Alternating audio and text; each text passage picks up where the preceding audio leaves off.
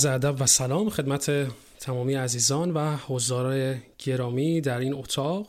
همینطور عزیزانی که از طریق یوتیوب برنامه رو پیگیری می‌کنن. بسیار بسیار خوش اومدید به برنامه سینما تکنولوژی سری برنامه های فیلمولوژی که در هر هفته ما میایم و صحبت می‌کنیم و بحث می‌کنیم در رابطه با یک فیلم مشخص در فرمت مشخصی که داریم. این هفته هم قرار هست که بریم سراغ یک فیلم دیگه فیلمی که سر و صدا زیاد کرده و به صورت خیلی ابزورد خدمت رو اعلام کنم تو دنیایی که امروز همه ما دنبال این هستیم که بدونیم که ایلان ماسک چجوری با این نورو لینکش قرار هست که میمونا رو به رقص در بیاره و هزاران اتفاق مثل بحث های متفاوتی شکل می‌گیره. حالا همه منتظر هستن که ببینن که ما در رابطه با مسئله این فیلم مشخص می‌خوایم چی بگیم؟ فیلمی که می‌خوایم امروز راجبش صحبت کنیم فیلم Promising Young Woman هست فیلمی که سرصدا زیاد کرده و یک سری از جوایز ساندنس رو هم اصطلاحا درو کرده تا این لحظه و یکی از جدیترین می‌تونیم بگیم یکی از جدیترین کاندیداهای جشنواره فیلم اسکار امسال هم هست. موضوع این فیلم رو خدمتون عرض خواهم کرد روند برنامه رو خدمتون عرض خواهم کرد. اما قبل از اینکه برم سراغ روند برنامه توضیح میدم خدمتون که برنامه هایی که به این شکل تولید میشه توسط کمپانی دیالوگ تهیه و تولید میشه رسانه آزاد دیالوگ که در هفته در طول هفته برنامه های مختلف با موضوعات مختلف رو برنامه ریزی می‌کنه و یکی از اون برنامه برنامه سینما تکنولوژی در قسمت فیلمولوژی هست. طبق روال هفته گذشته مهمان عزیزی هم داریم این هفته. جناب وحید داوودی عزیز کارگردان تهیه کننده و از دوستداران و علاقمندان و تحلیلگران بسیار کاربلد فیلم. وحید جان اگه سلام علیکی است میشنویم صدای تو رو.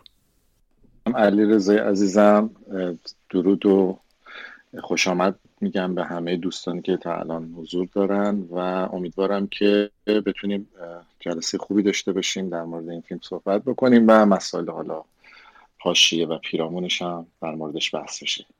خوشحالم از اینکه دوباره فرصتی پیش اومد که با علاقمندای سینما بتونیم دور هم جمع بشیم و صحبت بکنیم.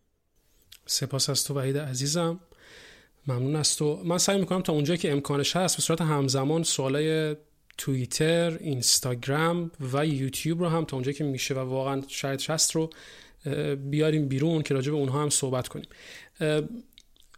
فیلم این هفته Promising Young Woman خیلی فیلم پر سر صداییه هم موضوعش خیلی عجیب غریبه و هم واقعا من هفته قبل نمی‌دونستم قرار چه اتفاقی در دنیای حداقل society ایرانی بیفته ولی این فیلم در واقع بی ربط هم همچین نیست به شرایط حال حاضرمون. با توجه به اینکه بحثی که فیلم دنبال می‌کنه به صورت جدی در واقع movement MeToo هست و با این مسئله داره دست و پنجه نرم می‌کنه و داستان زن جوانی رو ارائه میده به صورت در ژانر کمدی سیاه و تریلر که نقشش خانم مولیگان بازی می‌کنه.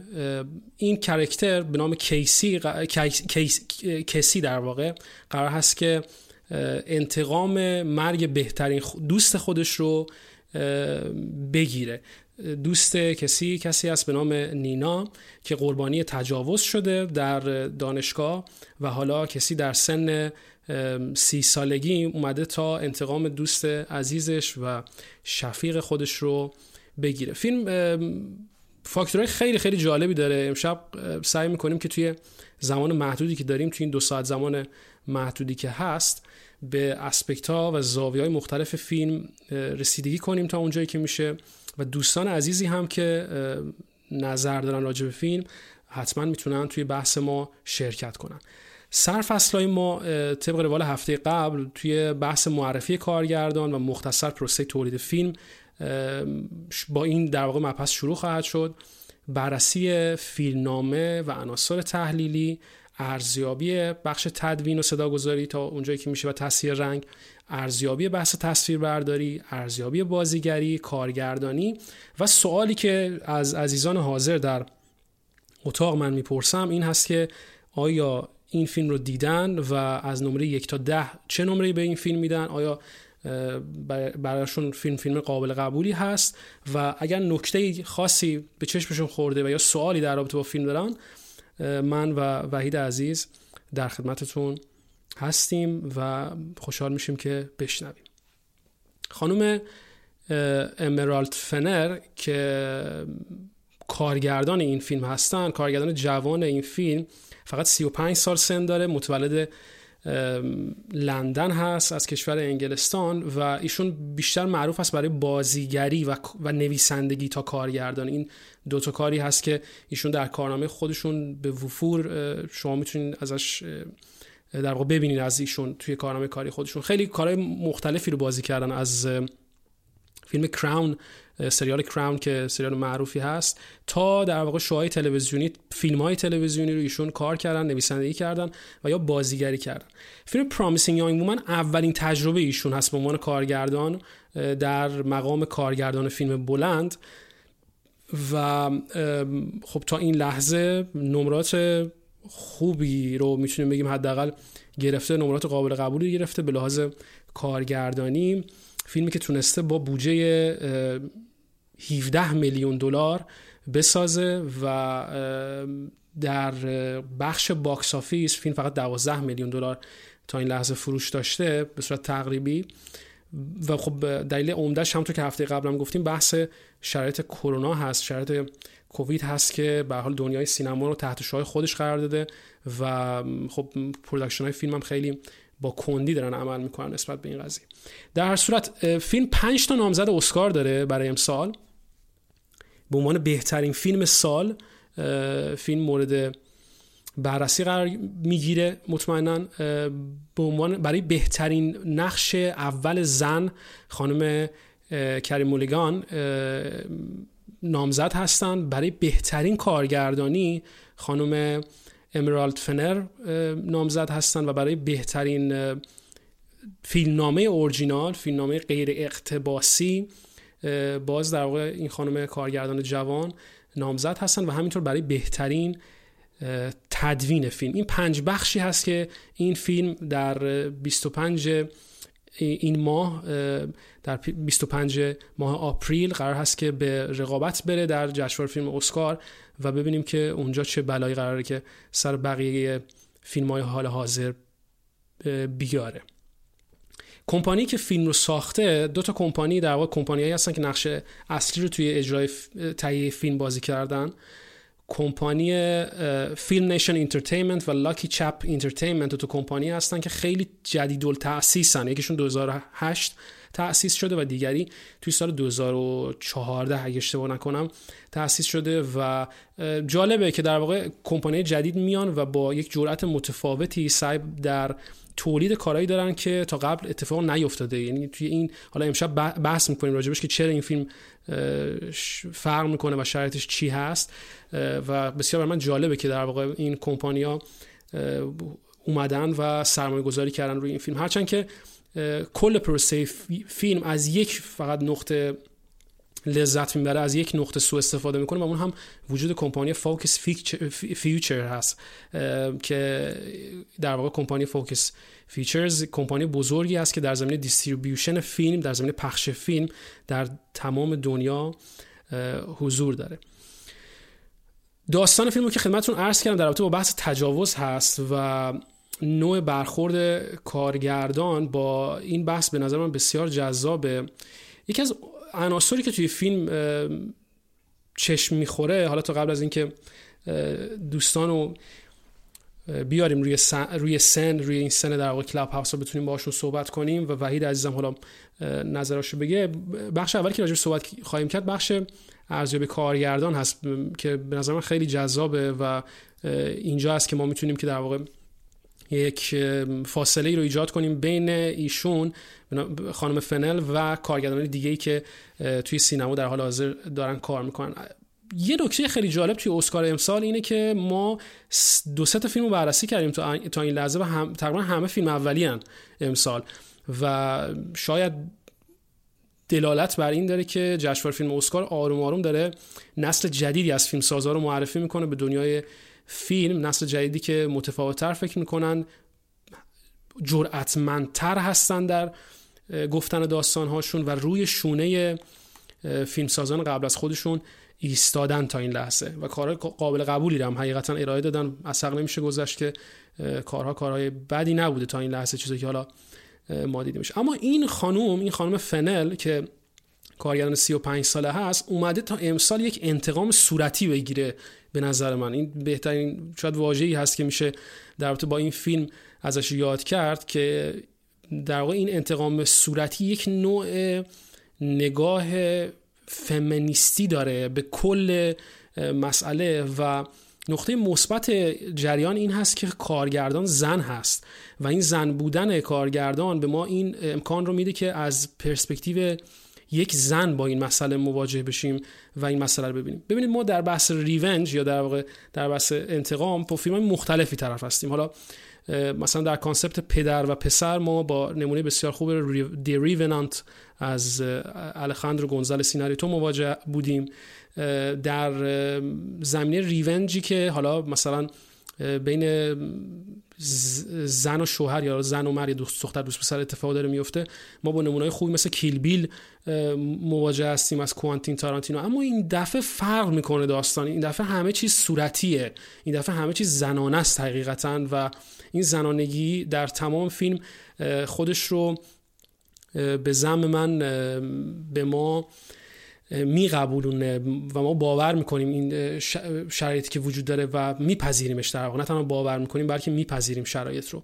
بخاطر اینکه فیلم میگم بسیار صورتیه. این نه فقط بحث رنگ نیست اینجا بحث تمام اون اتمسفری که این کارگردان داره می‌سازه. و نقطه بارز در واقع جایی که کارگران دستشو بلند می‌کنه به نظر من و و در واقع به قول معروف بای بای می‌کنه با بیننده و میگه که منو نگاه کنید من اینجا نشستم اول فیلم به نظر من دقیقا جایی که ما با شروع بسیار عام پسندانه فیلم مواجه هستیم جایی که با یک آهنگی که الان اصلا من نمی‌دونم کار کیم بود در واقع و حتی اصلا جذاب نبود که بخوام پیگیری کنم ببینم اینو کی ساخته. اما لیریکسش چیزی بود که می‌گفت was so busy thinking about boys یه چیزی اگر درست یادم باشه. و خود در واقع این که من, من خیلی الان مشغولم و قرار هست که سرها فکر بکنم خیلی در واقع یه خط جدیدی رو برای ما باز می‌کنه. و ما استارت فیلم رو با این شرایط داریم که می‌بینیم که یک سری آدم هایی که یک سری مردها در واقع یک سری مردهایی که میان سال هم هستن از پایین تنه دارن نشون داده میشن و اینها به شبیه موزیک ویدیوهایی که بعضا می‌بینیم دارن میرقصن. با این تفاوت که توی موزیک ویدیوها معمولا سابجکت یک خانومیه یک دختریه مثلا با بدن حالا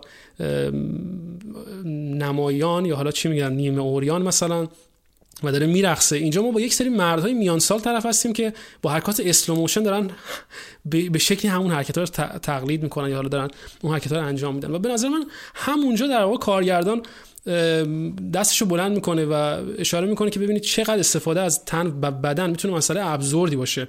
و این استفاده به این شکل می‌تونه برای ما یک علامت سوال به وجود بیاره. و زیبایی کارگردانی این خانم این هست که علامت سوال درست می‌کنه فرق نمی‌کنه شما زنین یا مردین و این فیلم رو می‌بینین. این علامت سوال در ذهن شما به وجود میاد که خب مثلا جنس مخالف چه جوری به این قضیه داره نگاه می‌کنه یا چه اتفاقی میفته و بعد داستان شروع میشه و ما داستان کسی رو می‌بینیم که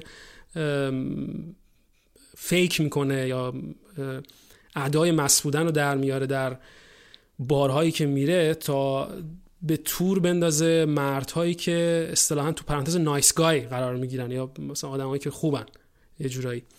و اینا رو تور اینا رو در واقع به تور میندازه که اینا در واقع این آدم ها این مردها کسی رو ببرن به خونه و اونجا بهشون نشون میده که داستان چیز دیگه ایه برنامه چیز دیگه ایه دوستانی که فیلم ندیدن خطر اسپویل فیلم هم وجود داره. شاید ما یه راجع به آخر فیلم صحبت کنیم چون آخر پایان بندی این فیلم بسیار جالبه و حائز اهمیت و میشه راجبش صحبت کرد.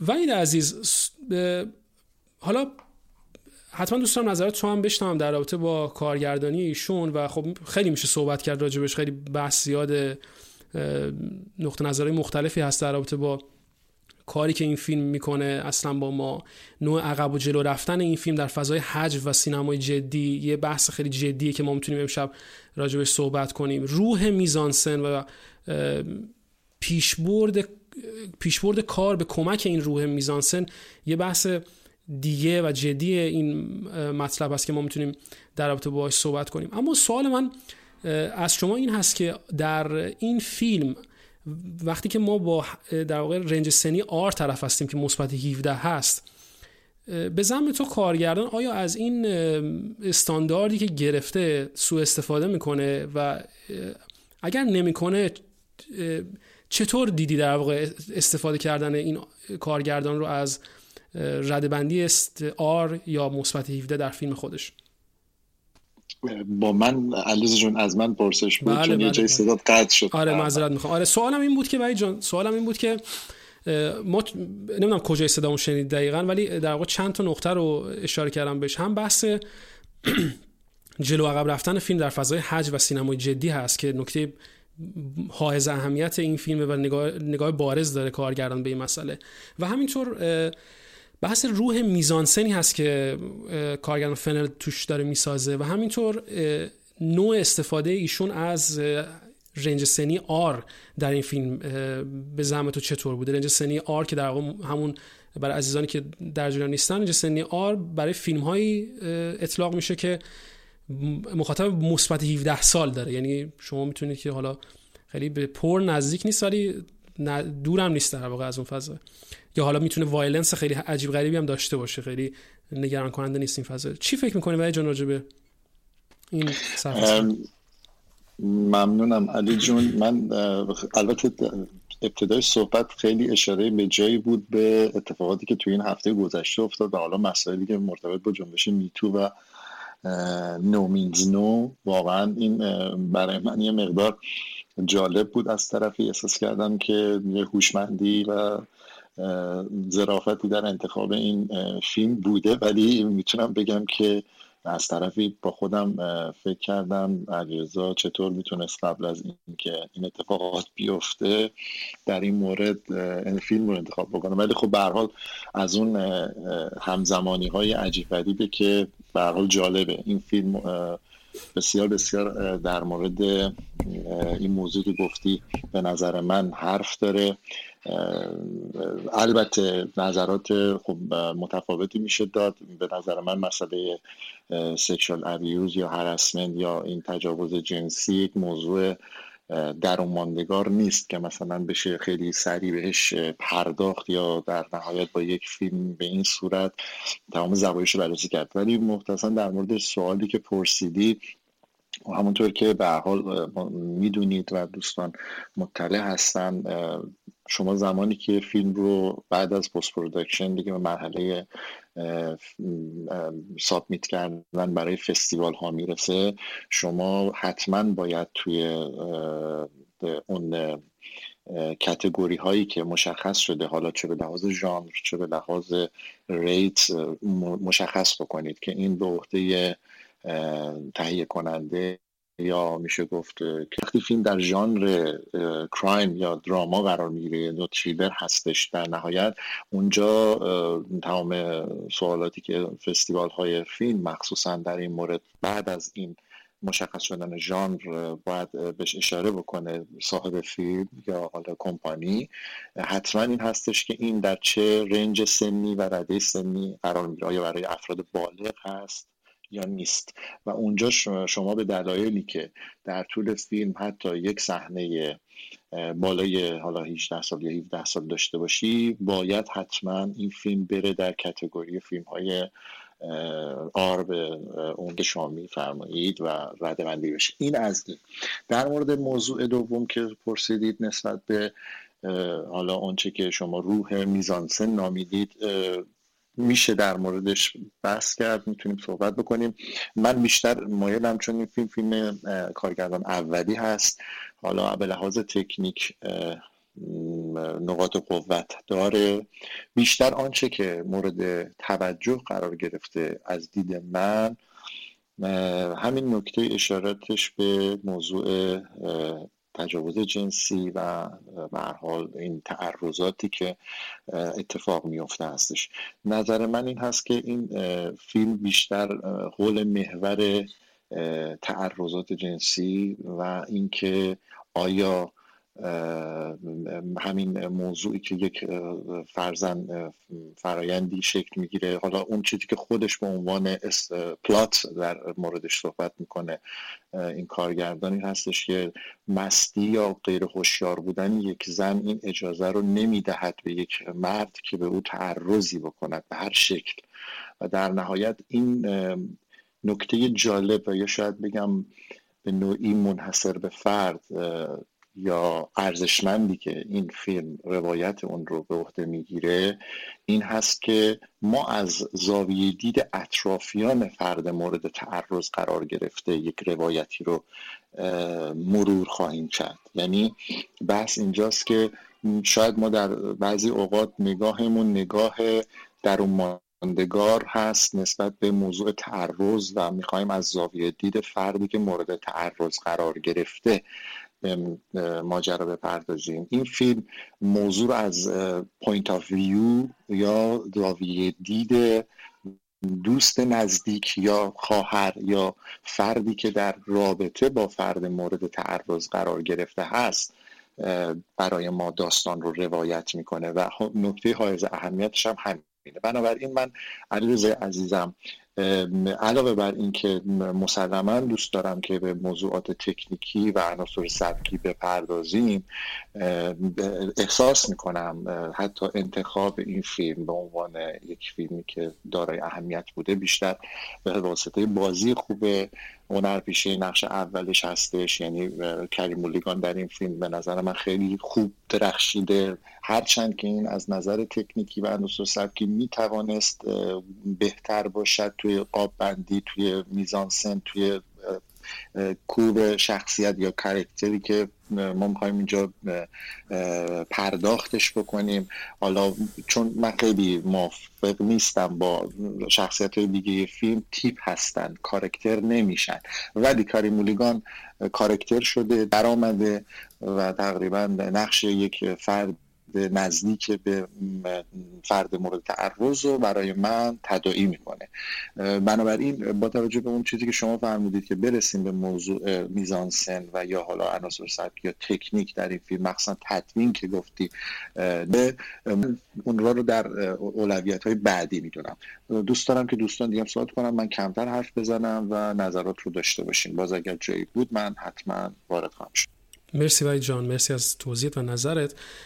درسته در رابطه با بحث تیپ شخصیت هایی که داری اشاره می‌کنی کاملا درست میگی و یکی از چیزهایی که من رو مجذوب این کارگردان جوان کرد استفاده خ... یعنی casting خیلی خوبشه خیلی خیلی casting قوی داره. ببین ما توی قوی حالا اشاره می‌کنم که منظور من چی است از قوی. ببین ما با یه سری بازیگرا طرف هستیم که اینا اصلا خودشون اساسا تیپن. تو تو سینمای دم دستی آمریکا اینا تیپ هستن. مثلا مادر خود کسی در واقع کسی هست که ما نقش ایشون رو در فیلم آمریکن پای داشتیم قبلا. ایشون نقش یک خانم خیلی یه میلف خیلی سکسی رو اونجا بازی می‌کنه و اینها. یا مثلا اون آقایی که اولین در واقع پسری که کسی باش میره خونه جز کسایی است که باز هم اون هم در همین فیلم های های سکولی به این شکل ایفای نقش کرده قبلا. یا بازیگر دیگه که توی فیلم هستن هم به همین ترتیب. مثلا بازیگر سیاهپوستی که توی بار با کسی هست و نامزدش اونا رو با هم دیگه می‌بینه ایشون هم باز در واقع جز همین category هستن. چی می‌خواد بگه کارگردان؟ ببین جالبیش اینجاست که casting این فیلم یک ترکیبی از سینمای دم دستی و بازیگرای البته به خصوص یعنی دو سه تا بازیگر خوب داره. مثلا آقای گرین وکیل داستان جز بازیگر خوب داستان هست. جز بازیکنای بازیگرایی هست که معروفه و ما خب بازی خیلی خوبی دیدیم از ایشون. مثلا فیلم ماگنولینیا رو مثلا ایشون بازی کرد یا فیلم فریدا رو مثلا ایشون بازی کرده.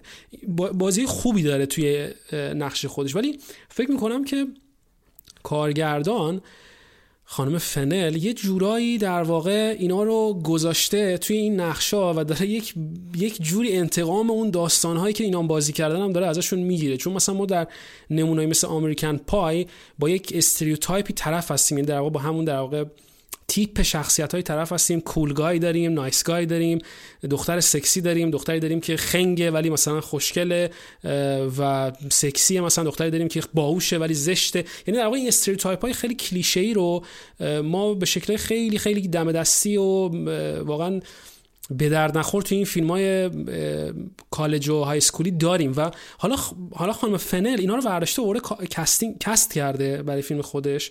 دونه بدونه خیلی جالبه. و دونه بدونه اینا رو اوورده و به نظر من داره یه جورایی از اینا انتقام می‌گیره که تو که تا قبل مثلا اومدی و توضیح دادی که این داستان یا یه اومدی یه stereotype ی رو در media اومدی نشون دادی به آدم ها حالا باید بیای جواب پس بدی اینجا. و, و تو می‌بینی که این جواب پس می‌خواد از آدما توی فیلمش. و این نکته جالبی هست که ما رو مدام در واقع کارگردان در در جایگاه مخاطب قرار میده. یعنی ما با حالا حداقل برای من به این شکل هست. حالا دو تا دو تا خط اینجا باز میشه. چون مثلا خیلی مسئله حساسی الان هم که بحث خیلی جدیه در رابطه با این مسئله من مجبور هستم که مقدار با دقت کلمات انتخاب کنم. ببینید دو تا اتفاق میفته اینجا دو تا خط اتفاق میفته. یکی اینکه فیلم یا مخاطب مرد داره یا مخاطب زن داره. مخاطب زن خب مسلما احساس سمپاتی رو می‌تونه داشته باشه با کسی. مخاطب مرد در بهترین حالت ممکنش می‌تونه در جایگاه آدمهایی قرار بگیره که کسی ازشون داره جواب جواب می‌خواد. و برای من به شخصی اتفاق افتاد. یعنی حالات فرقی نمی‌کرد که کرکتر جلوی کسی مرد یا زنه. اصلا تفاوتی نداشت. مثلا موقعی که میره جلوی مدیر اون کالجی که توش درس میخونده و ازش می‌پرسه که چرا در واقع تو کاری نکردی در رابطه با این داستان و داستان یه جوری میچرخونه براش که سیچویشن برای دختر خودش اتفاق میفته. اونجا دقیقا مخاطب رو حالا چه مرد چه زن تفاوت نمی‌کنه واقعا اینجا.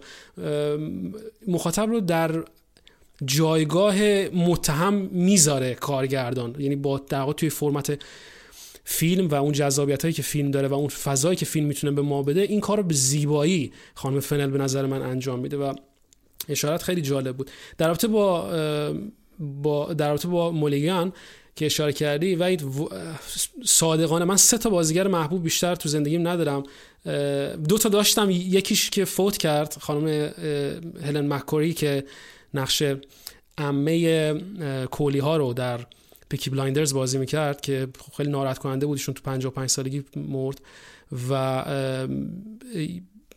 بازیگر مورد علاقه دیگه هم راجش بعدا صحبت می‌کنیم. ولی این خانم مولیگان الان توی لیست من قرار گرفته واقعا. یعنی به نظر من خیلی خوب بازی کرد. من خیلی خیلی حساسانه با یک نگاه خیلی منتقدانه نشستم جلوی فیلم و در واقع با یک نگاه خیلی ایرادگیری که ببینم با, اون شرایطم که فیلم شروع میشه و احساس کردم چه فیلم بدی رو من انتخاب کردم برای این هفته. خیلی صادقانه واقعا.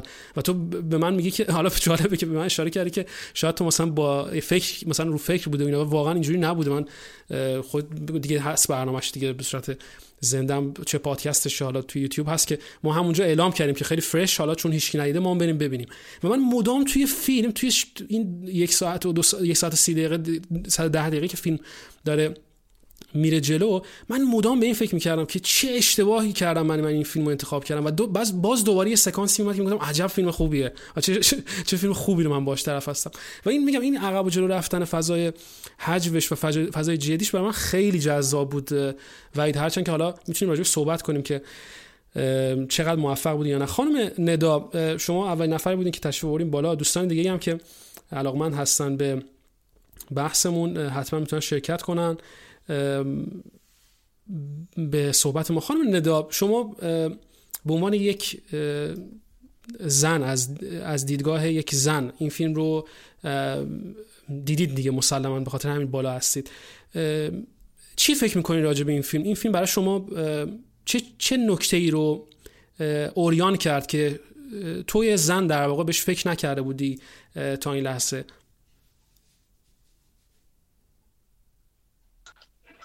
سلام شبتون بخیر.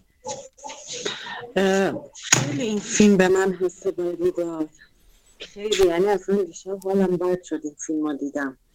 به خاطر همین یک احساسی که انگار مثلا همون حسه که همه زنان میگن همه مردم مثل همه و اینا که البته حرف درست نیست ولی خب اون خیلی حس بدی داشت. خیلی به نظر من.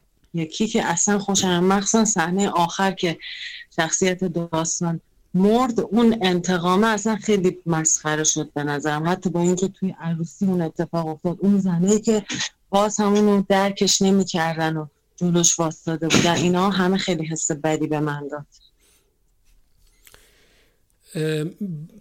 لطف می‌کنید برای ما بیشتر صحبت چون شما در واقع تنها خانمی هستین که فعلا اومده بالا و من خیلی بیشتر دوست داشتم که خانمای دیگه هم می اومدن و صحبت می‌کردن در رابطه با فیلم چون فیلم یک فیلم فمینیستیک هست در وهله اول و کارگردانش هم زنه و سوژش هم زن هست و با مسئله طرف هست که بحث میتو هست میشه برای من بیشتر توضیح بدین که این حس بد به کدوم سمت برای شما سوق پیدا کرد؟ یعنی این حس بد آیا به شما احساس انزجار رو می‌داد. از شرایط موجود آیا احساس می‌کردید که چقدر قهرمان داستان ما بدبخته یا احساس می‌کردین که چرا وارد همچین بازی کرده خودش رو؟ چی این حس بد رو میشه برای من بیشتر توضیح بدین که باز بشه برای ما حداقل؟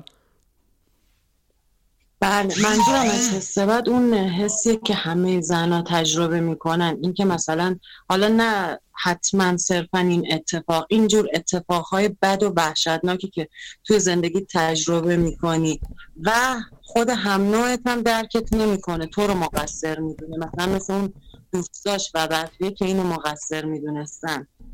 به نظر من اونش بدتر بود. اون مدیره همون دوستش که اون بلا رو با سرش در آورد خواست ازش انتقام بگیره. منظورم اینه.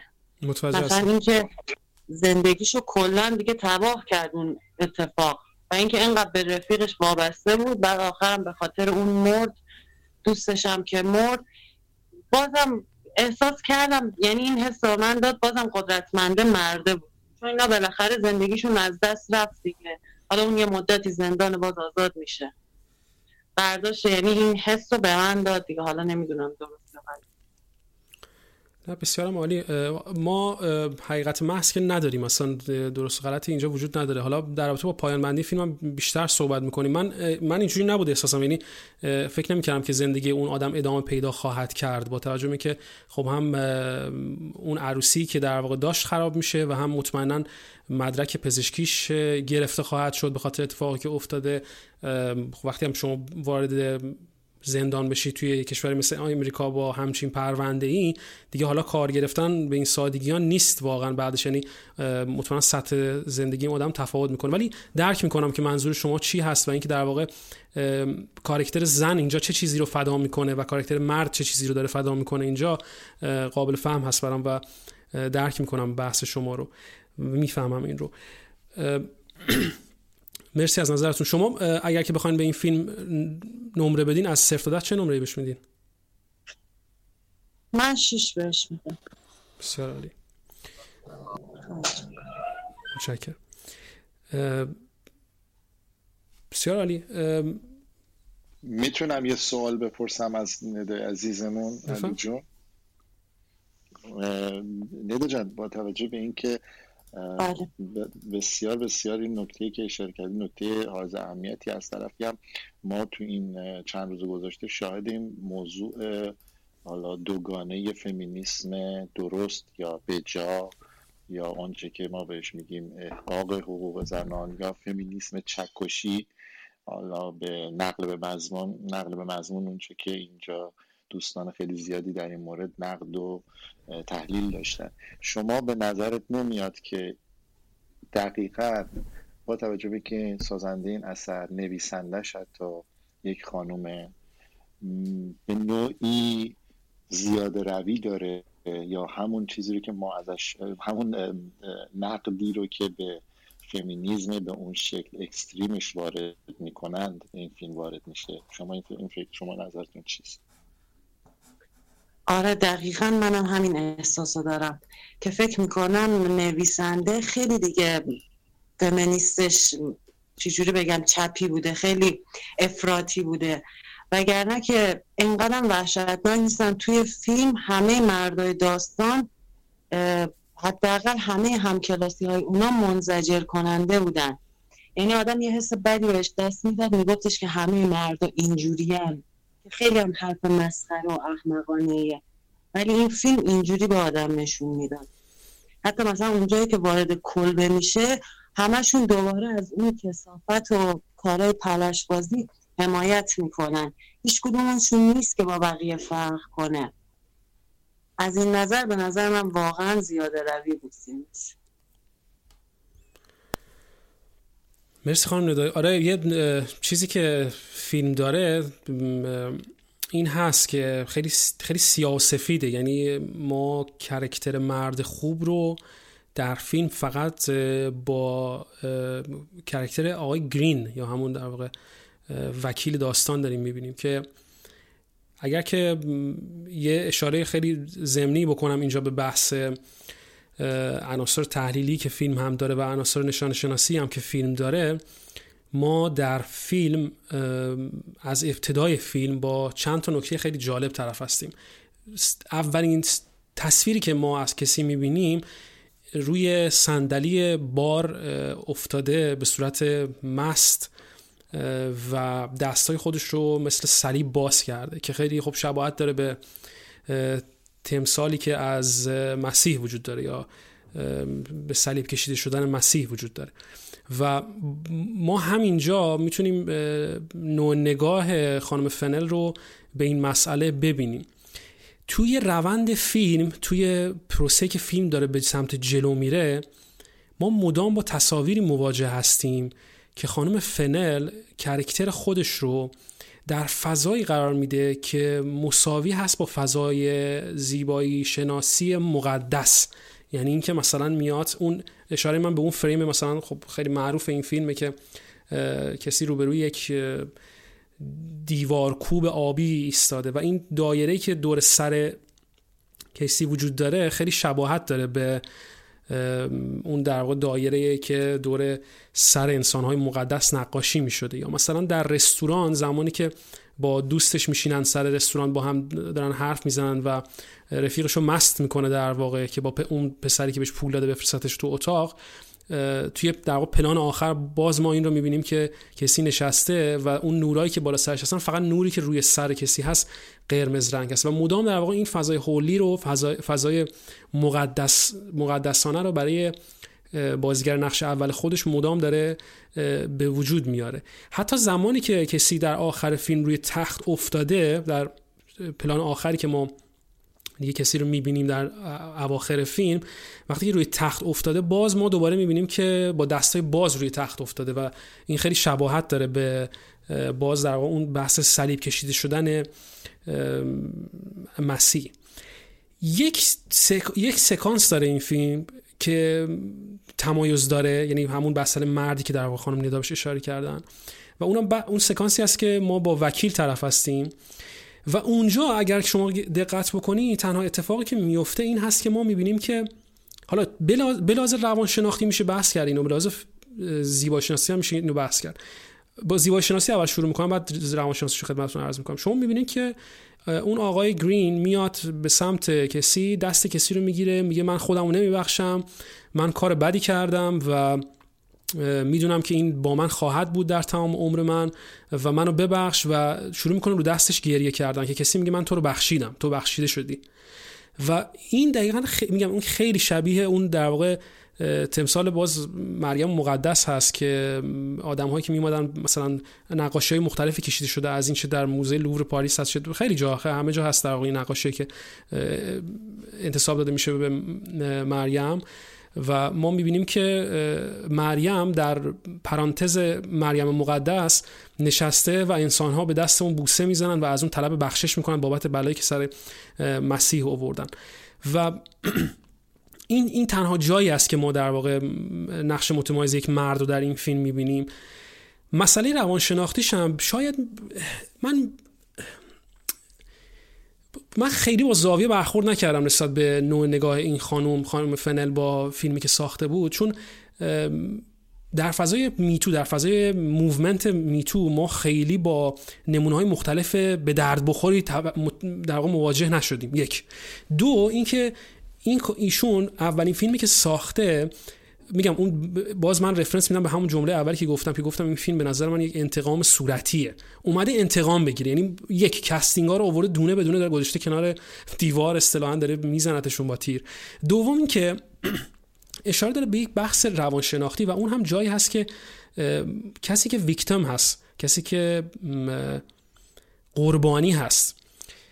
مادامی که طرف مقابل سر باز بزنه و رد بکنه ادعای اون شخص رو اون اون انسان اون انسان قربانی بیشتر عصبانی میشه بیشتر برون ریزی داره بیشتر داد و قال می‌کنه اصطلاحا یا بیشتر در واقع برای احقاق حق خودش تلاش می‌کنه. اما کافیه که فقط طرف بگه ببخشید من غلط کردم اشتباه کردم کار من درست نبود. اصلا مثل آب روی آتیش همه چیز حل میشه. یعنی ما با کرکتر کسی به دو شکل مواجه هستیم. یک انسانی که قدرت این رو داره که با یه دونه چاقوی در واقع کوچیک چاقو هم که چه کنم از این وسایلی که خیلی ریس هستن و حالا مثلا پزشکا استفاده می‌کنن امکانی داره که بزنه یه نفر رو تیکه پاره بکنه.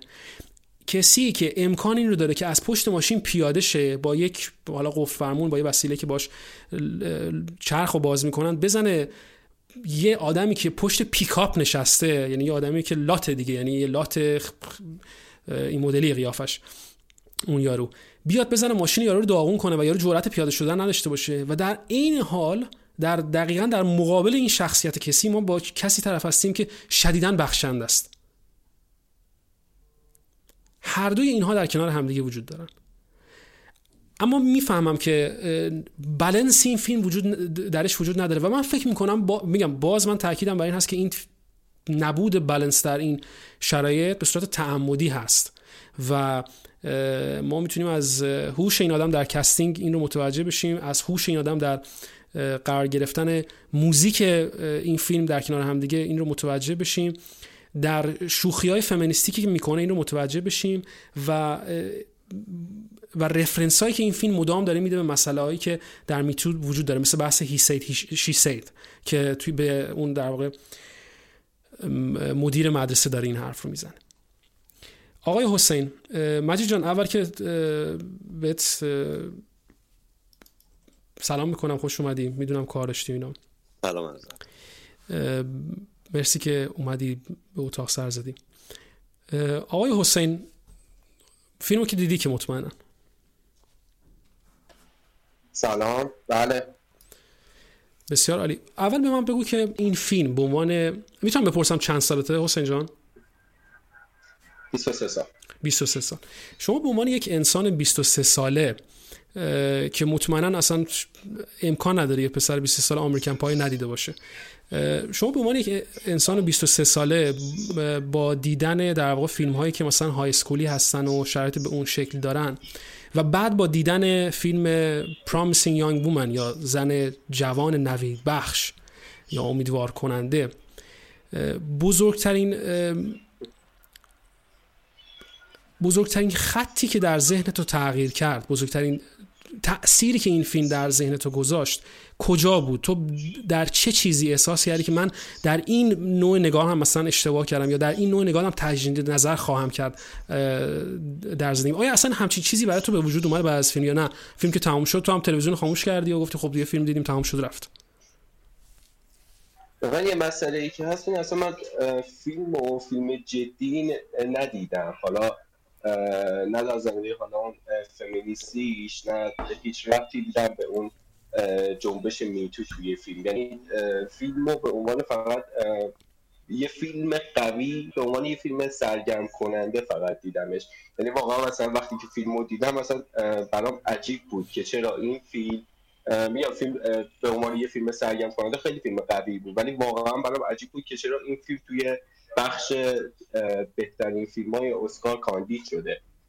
و واقعا هیچ دقیقه ای در رابطه با اون مسئله که بیان می‌کنه نداره به اون مسئله تجاوز و اون مسئله فمینیستی. اوکی خب خیلی سخت شد اینجا. چون ببین ما بذار یه توضیح کوچیک بهت بدم.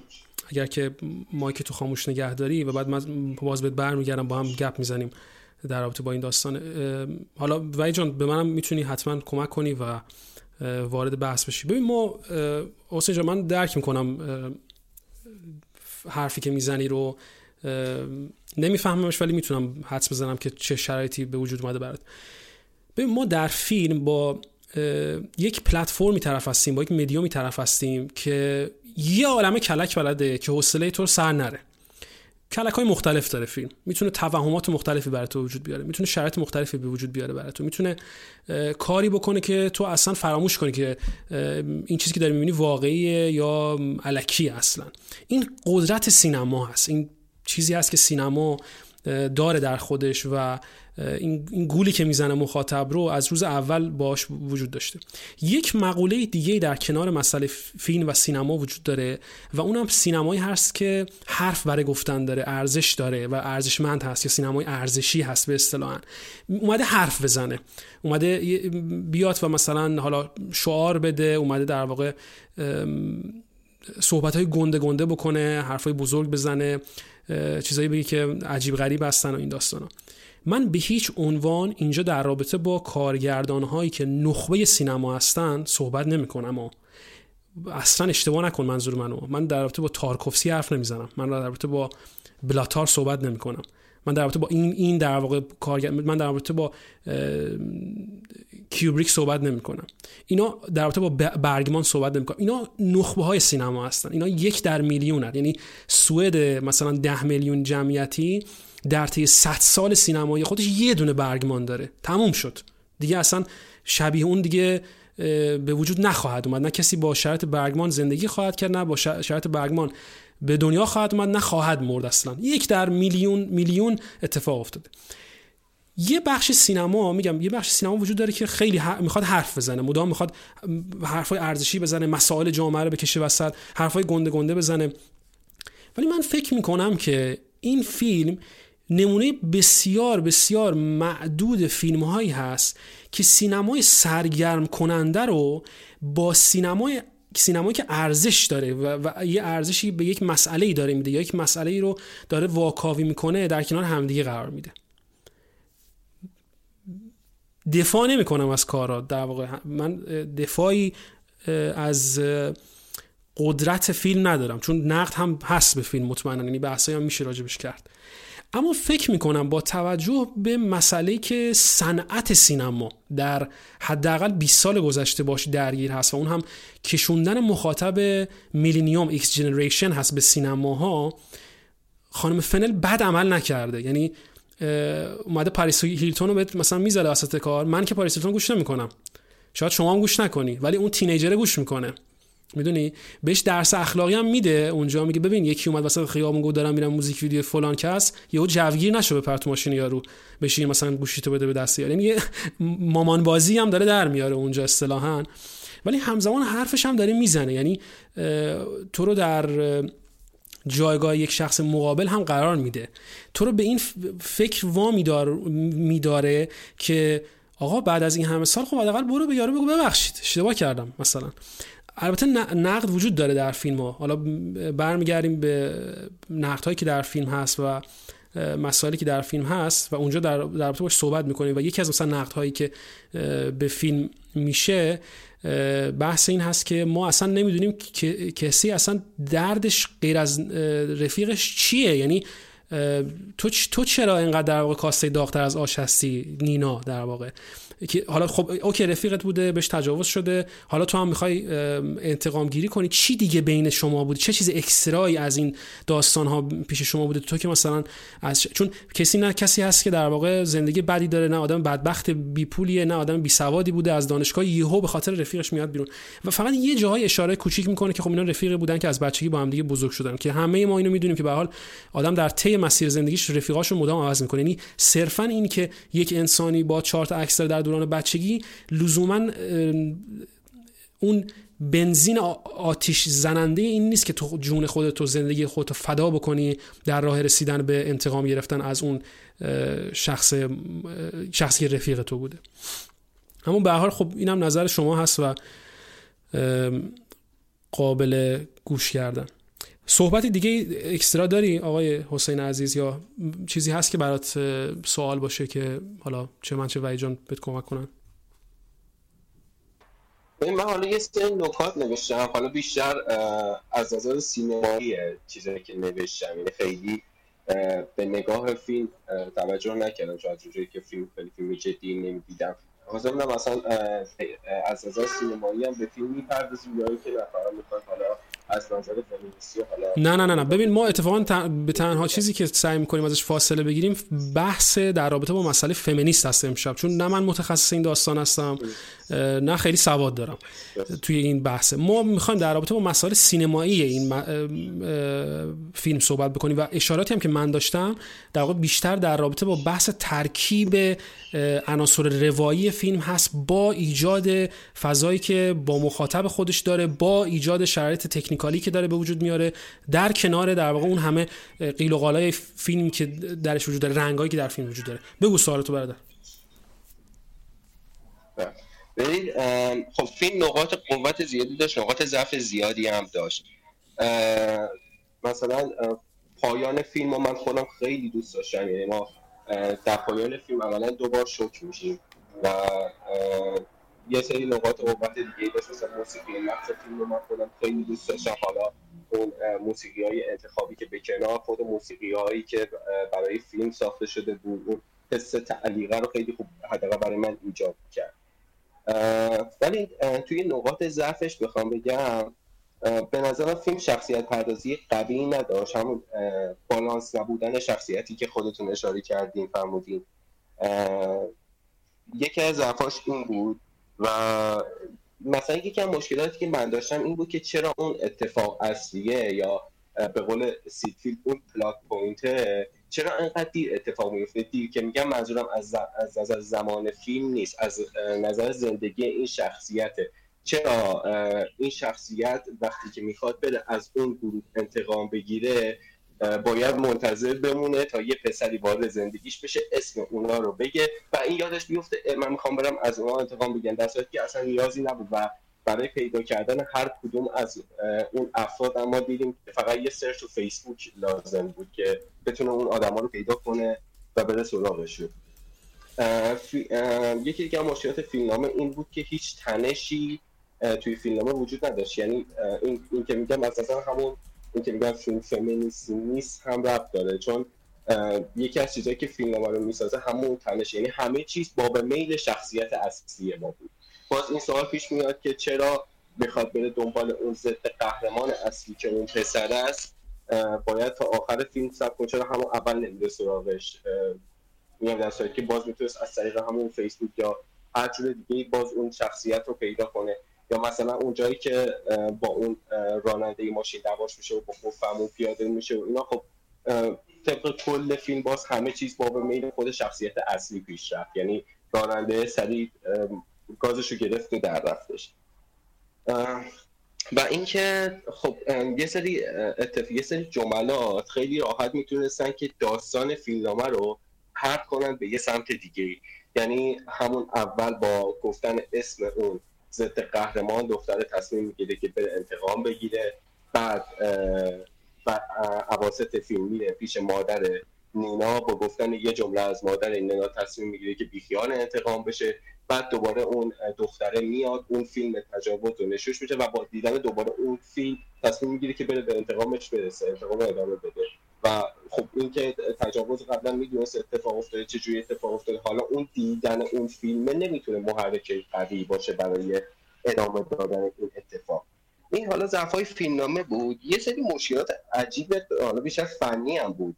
توی قاب بندی من حس کردم یعنی چیزی حسین چون می‌خوام مثلا حسین جان. چون می‌خوام این قسمت هدر نشه چون خیلی خوب داری در واقع در مورد اون چی که لیدی صحبت می‌کنی. قسمت پلاتو داستان رو نگرد چون تا الان ببند میکروفون تو. چشم. معذرت می‌خوام. آره چون صدا ریورس داشت برگشتش چون خیلی موضوعات خوبی رو اشاره کردی. یعنی اساسا ما از فیلم نامه و پلات شروع بکنیم. اگر قراره برسیم به مسئله به حال استاتیک و تکنیک و کلا بحث سینما ما می‌خوایم بپردازیم. داستان و روایت یه طرف داشتیم تا اینجا خیلی خوب گفتی و من خیلی خوشحالم که بچه ها میرن و خوب تحقیق می‌کنن موضوع پلات و داستان رو خوب بهش اشاره کردی. این رو تا اینجا داشته باشیم بعد برسیم به مسائل قاب و برحال عرصه سبکی. علی جون من اومدم فقط می‌خواستم اینو بگم. اگر چیزی لازم هست شما ادامه بدید. من نظرات خودم خواهم نه خواهش کنم ولی اتفاقا من خوشحال میشم که شما نظرتو بگی چون به شکلی منم با حسین موافق هستم در زمینه بحث حالا چه کانفلیکت یعنی لک کانفلیکت رو ما در این فیلم داریم نبود اون ها وجود دارن نبود اون موانع در راه قهرمان وجود دارن. پیچ شخصیت خب خیلی اصلا مورد دار هست یعنی یهو با یک صحبت مامانه یهو تصمیمش عوض میشه و میره به سمت یک زندگی متفاوتی. ولی خوشحال میشم که در واقع تو به صورت تکمیلی و به صورت تخصصی مطلب یه مقدار واکاوی بکنی برامون. خواهش می‌کنم. چون ببین موضوعی که اشاره شد خیلی مسئله مهمیه. یعنی خودت هم به درستی گفتی که بحث بحث اصلا فمینیزم نبوده. بحث بحث اصلا در اون مایه اصلی فیلم بحث فمینیزم نیست. یک جنگ صدیبی شخصی است که این خانم داره و خیلی هم زیبا اشاره کردی. یعنی اصلا کاملا درست بود. اوپنینگ فیلم با همچین صحنه شروع میشه. دلگیر کننده است. یعنی اول یعنی تا دقیقه یک و دو ما اون ویترین هر فیلمی رو شخصا من اوپنینگ فیلم می‌دونم که باید در همون ابتدا شما مواجه بشی با کارگردان. فکر پشتش تهیه کننده فیلم کیه؟ طراح صحنه کیه؟ یعنی شما باید تو صحنه اول اون ویترین اصلی فیلم اوپنینگ فیلمه. و ما مواجه میشیم با یک موضوع کاملا رو و شخصی. ما حالا توی مجید بیشتر می‌دونه دوستان دیگه که بچه های اینجا فکر کنم از ایرانم باشن. ما اساسا وقتی یک یعنی می‌خوام اینجوری بهتون موضوعی رو توضیح بدم. یک فیلمساز یک نویسنده ای که خودش هم فیلمسازه یعنی معلف کاری داره وقتی می‌خواد این رو بسازه نیازمند سرمایه است. حالا من اینو دیگه میگم توضیح واضحات و تکرار مکررات نباشه. می‌خوام به شما اینو بگم که یه فیلم وقتی به اینجا می‌رسه که دیگه ساخته میشه شما با یک ظرفیت های طرفی که اون ظرفیت ها باعث شده که این فیلم اصلا ساخته بشه در بیاد. یعنی این ارتباطاتی که این فرد مثلا فیلم اولی داشته. شما مثلا در نهایت وقتی مواجه میشی با تهیه کننده ای که می‌خواد برای شما سرمایه گذاری کنه. حالا هر جای دنیا باشی ایران باشه که حالا شرایطش سازوکار ارتباطات و اون متابولیزمی که توی روابط سینمایی هست خیلی فرق داره. ولی تو هالیوود اینطوریه. شما یه logline باید داشته باشی تو دو خط بتونی رو برای یه دونه تهیه کننده توی مهمونی خصوصی حالا یا توی دفتری یا توی رابطه توی فرصت خیلی کوتاه برای تهیه کننده اون logline تو بگی. logline این فیلم در اون مایه تم اصلی رو این خانم داشته حول محور اون خورده پیرنگ اصلی که گفته یه فرد دوستش بهش تجاوز شده و این می‌خواد انتقام بگیره. احتمالا آقای تونی اکرمن که این فیلم جالبه یازده تا تام اکرمن. ببخشید میگم اکرمن. تام اکرلی. این فیلم یازده تا تهیه کننده داره حالا به غیر از خود این خانم. و تهیه کننده به خصوص میشه گفت سرمایه گذار. ولی داستان اینجاست. این دوستان چطوری تونستن این تلاش همه جانبه رو به کار بگیرن همچین فیلمی رو با یه درمایی فقط. یعنی یه تم خیلی ساده ای بوده. یه دو خطی خیلی کوتاهی داشته و این دو خطی تبدیل شده به یک فیلمی که خب قرار بوده. بحث صنعت هم هست بحث اقتصاد هم مهم بوده فروش هم مهم بوده. نگاهشون به فستیوال ها هم بوده نگاهشون به اینکه این فیلم قراره جایزه بگیره هم بوده. یعنی عملا امروز مواجه میشیم با یه دنیایی که دیگه اون سینما به معنایی که علی جون میگه دردآور و زجریم ولی همینه. فیلم ها میرن به سمت موزیک ها و فانتزی ها و در نهایت تبدیلی کمدی های حجو حالا به اون شکلی که مثلا عدی جون درست میگه می‌خواد آدینس یا مخاطب نوجوان و teenager ش هم راضی نگه داره و بکشونه اونو پای فیلم توی سینماها. اون اون قسمت سوپرمارکت. علی جون با کدوم منطقه سینمایی واقعا جور در میاد؟ یعنی یک ویدیو کلیپ مثلا سه دقیقه اون مثلا بگو علی بگو. اون شبیه فیلم هندی بود برای من بیشتر تا سینما واقعا. اون تیکه pharmacy وصله نچس بود. همون دقیقا سوپر فارماسی. ببخشید ببخشید. آفرین. فارماسی. در نهایت اون فارماسی و اون موزیک تو بعد استفاده به قول تو از رنگ صورتی یعنی یک آنتیتزه. یعنی اساسا ببین این خودش می‌دونسته که یعنی خود این خانم نمی‌دونسته ها. همین یازده نفر پرودیوسر مثل چیز هم هستش مارگورابی هم هست. چون اون تهیه کننده فیلم تونیا که جوزی مکناماراست اون هم تهیه کننده این فیلمه. یعنی یکی از تهیه کننده باشه در واقع مارگورابی هم تو این فیلم اومده. اصلا بعید نیست که اصلا اینا نشستن با هم یه هم افزایی کردن. چیکار کنیم؟ این فیلم در بیاد بفروشه و از طرفی هم مثلا بتونیم به نظرم. حالا این بحثا رو من نکنم. ربطی شاید نداشته باشه با نگاه تحلیلی. این بیشتر حاشیه است و جوانبه. ولی خب به حال دوست عزیزمون حسین خیلی قشنگ صحبت کرد در رابطه با موضوع داستان بحث سید فیلد بحث اینکه اون حادثه محرک یا اون plot point اصلی که ما می‌خوایم به عنوان حادثه محرک ببینیم یا نقطه عطف اصلی ببینیم اون کجاست اصلا تشخیص این نقطه؟ ما حالا نمی‌خوایم چون روسنجان اگر بوده تو برنامه قبلی ما دیگه اصلا تصمیم گرفتیم انقدر این مترو معیار و اشل سید فیلدی و حالا مثلا مک‌کی نذاریم رو فیلم ها بگیم خب این نقطه عطف اول کجا تو اون کجاست climax ش کجاست. بیایم مثلا از این فضا بیرون با فیلم ها به صورت فیلمنامه ها و plot alternative رو به رو بشیم ببینیم اساسا درک ما چیه چه تحلیلی داریم به عنوان فیلم. و خب درست میگی حسین یعنی ما یه جایی می‌خوایم ببینیم پلات یعنی اون چیزی که ما داریم باش روبرو میشیم. از کجا شروع میشه؟ داستان که حالا چندین جا ما ارجاع داده میشه به ما که نینا کی بوده؟ ما می‌فهمیم یه نینایی بوده. داستان از توی دانشگاه شروع شده. اینا دانشجوی پزشکی بودن. یعنی به ما یک سری ارجاعاتی از داستان می‌دهد و کجا شروع شد ولی منقطعه و ما نمی‌تونیم با این افراد همزاد بنداری کنیم. به قول تو ما پروتاگونیستامون رو درست تشخیص نمیدیم.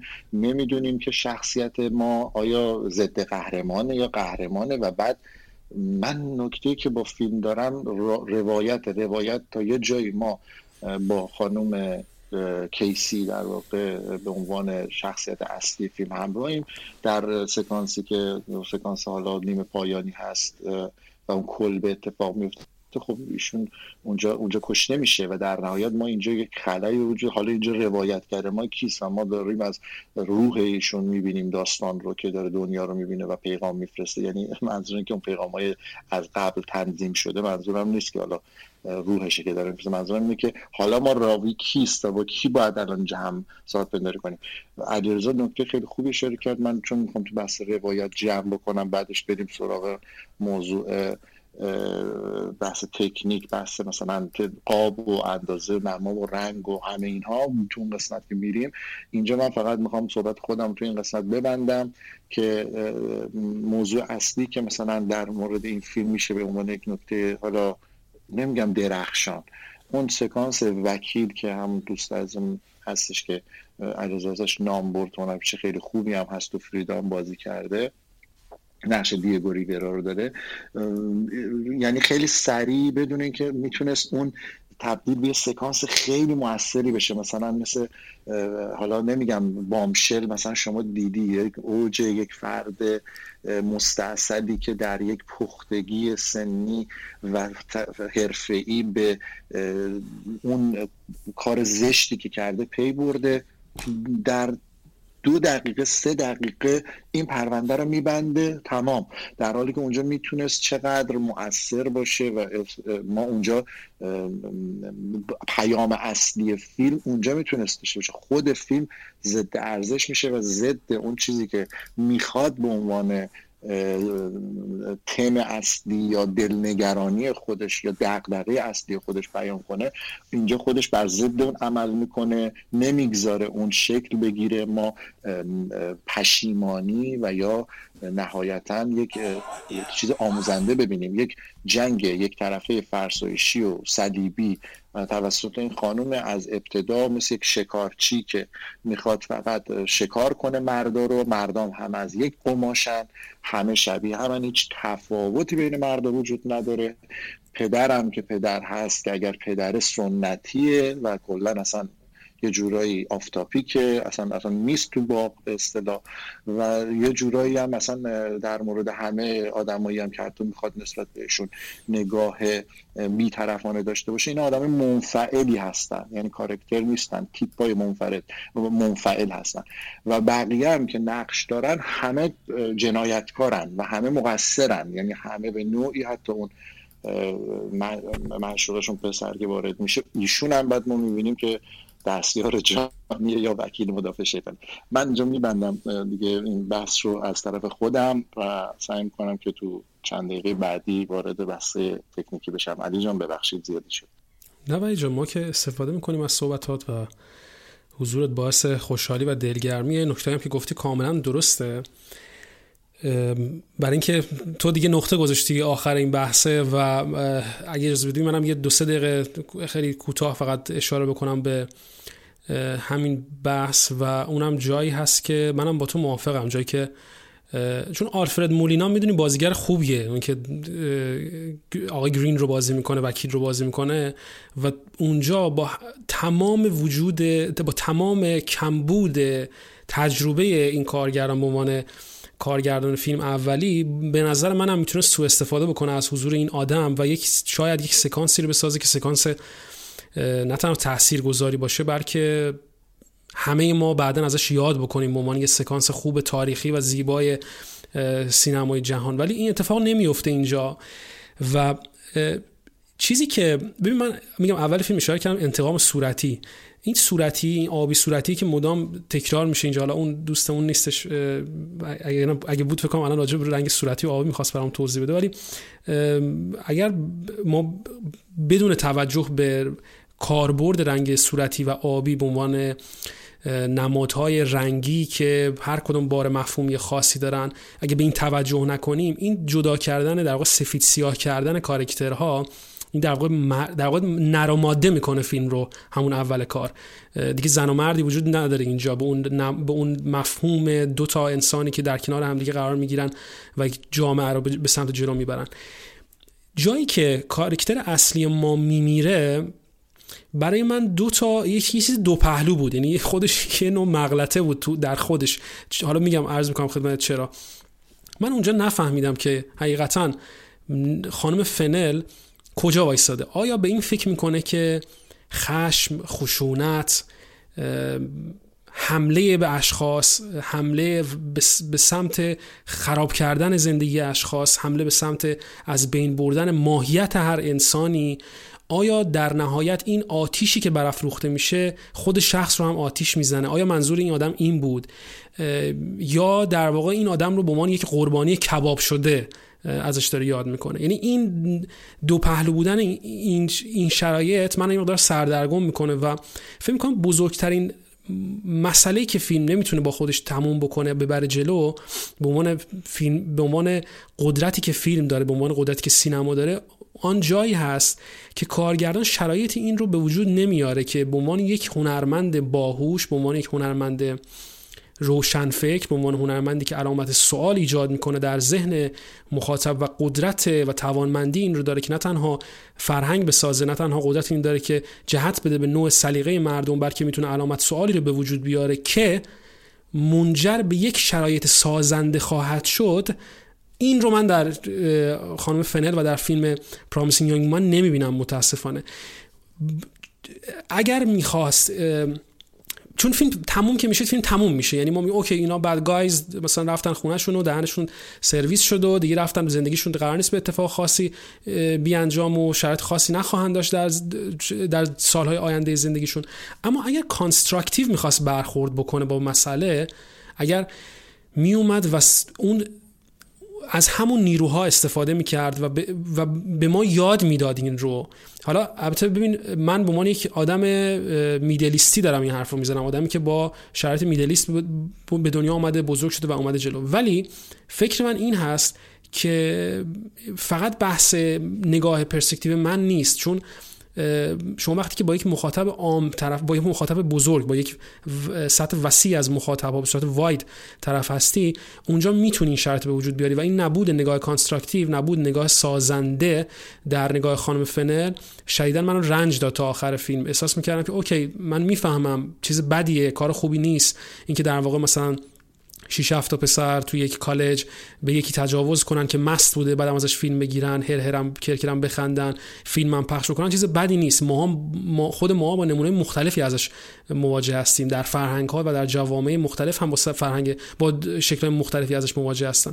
اما نگاه constructive ی وجود نداره. به من این رو نمیفهمونه که مطمئنا حمله به اشخاص اینکه در واقع داغون بکنیم یه نفر رو به جای ختم نمیشه. این نمی‌تونه چیزی رو بسازه. فقط بقیه از ترسشون میرن قایم میشن. ولی آموزش به این به این شکل که میشه از این نیروها استفاده کرد به عنوان نیروهای سازنده ای که پرچم رو دست به دست بکنن یا در واقع یک movement ی رو به وجود بیارن یا در واقع یک نُرم جدیدی از نگاه و برخورد رو و هنجارهای جدید رو به وجود بیارن این هم این هم برای من مسئله جدی بود که علامت سوال بود.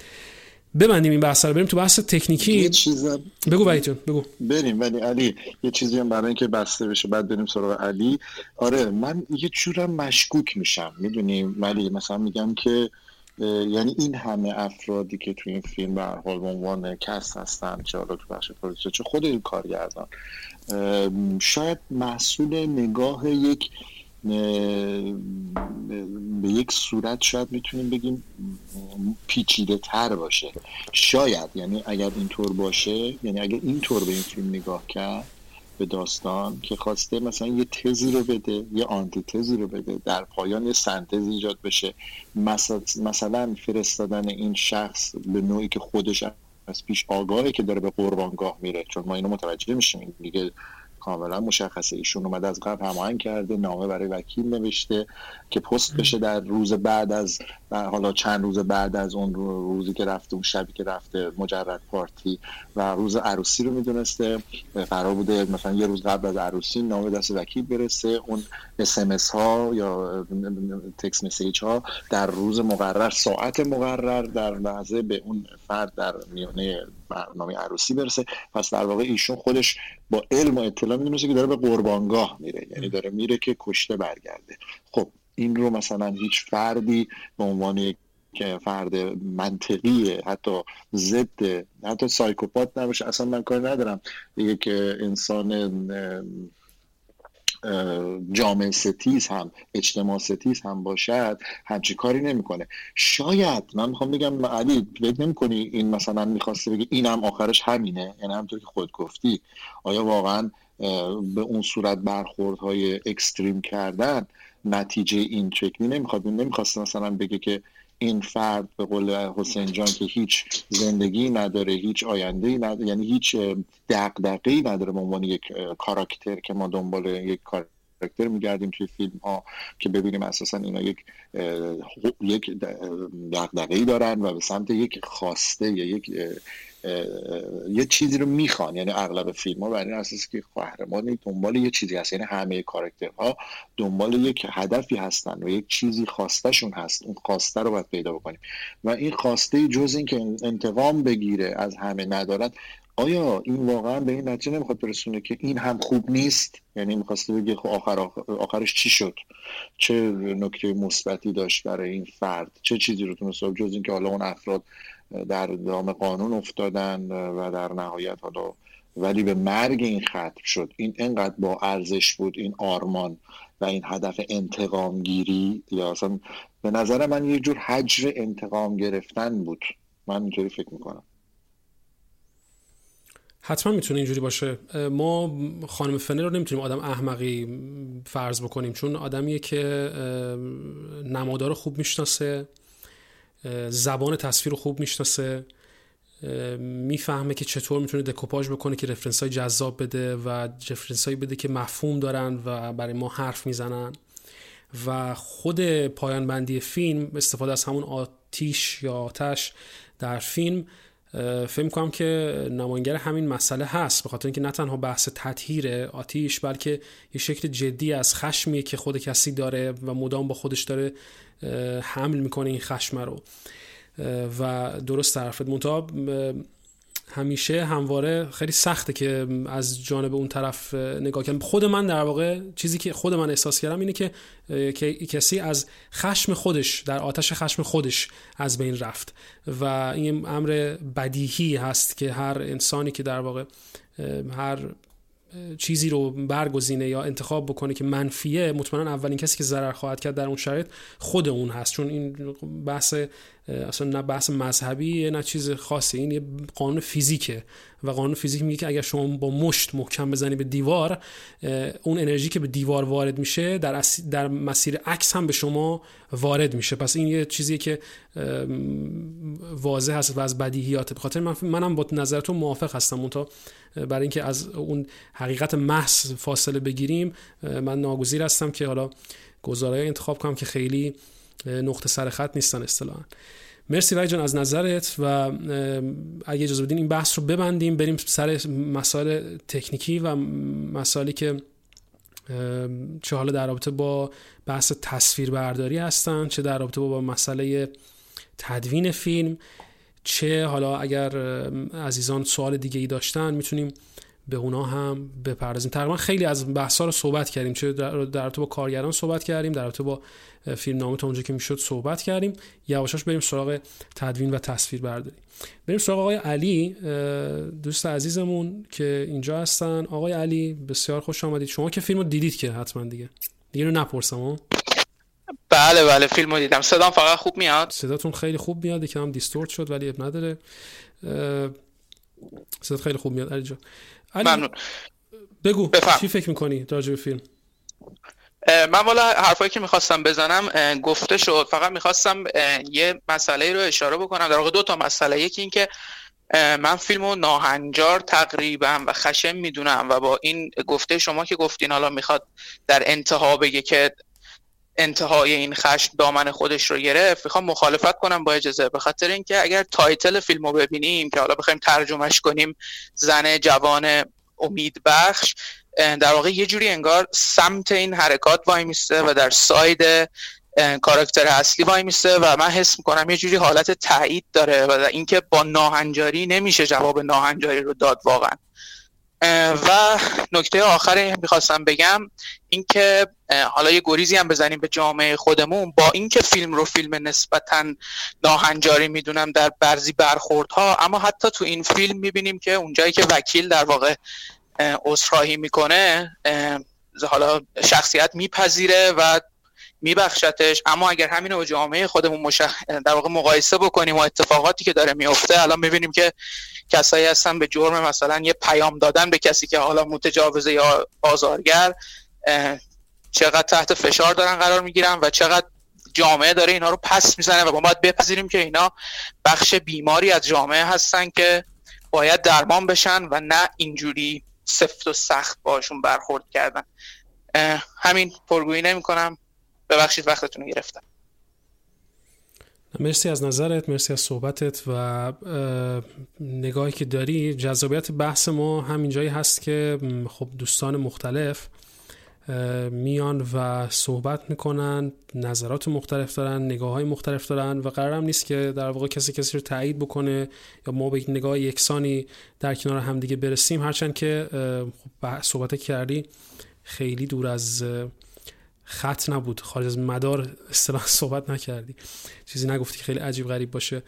و ما می‌تونیم به جد ببینیم این بحث رو توی خود فیلم که مدام ما با این مسئله مواجه هستیم که آیا این ناهنجاری که به وجود اومده و حالا قرار هست که به شکل هنجار در بیاد آیا با ناهنجاری قابل حل است؟ این همون جمله که خود گفتیم من فکر کنم جمله مناسبی باشه براش. از یک تا ده چه نمره ای رو به فیلم میدی؟ آقای علی. من شیش شیش بسیار عالی. مرسی از نظرت. آقای رضا بسیار خوش اومدیم به بحث ما در این دقایق سی دقیقه پایانی. آقای رضا شما چطور دیدی فیلم رو؟ به نظرت راجع به فیلم چی است چه نمره بهش میدی؟ من میادش؟ یه مقدار lag می‌خوره ولی امیدوار هستم که استیش... connection ت stable تر باشه.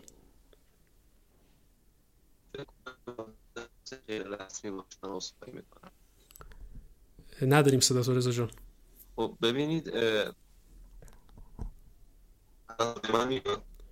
خیلی unstable connection تون فکر می‌کنم. چون مدام glitch می‌خوره صداتون. آره ما با آقای مجید صحبت می‌کنیم بعد برمیگردم به آقای رضا. مجید جان. دیر اومدی ولی خوش اومدی.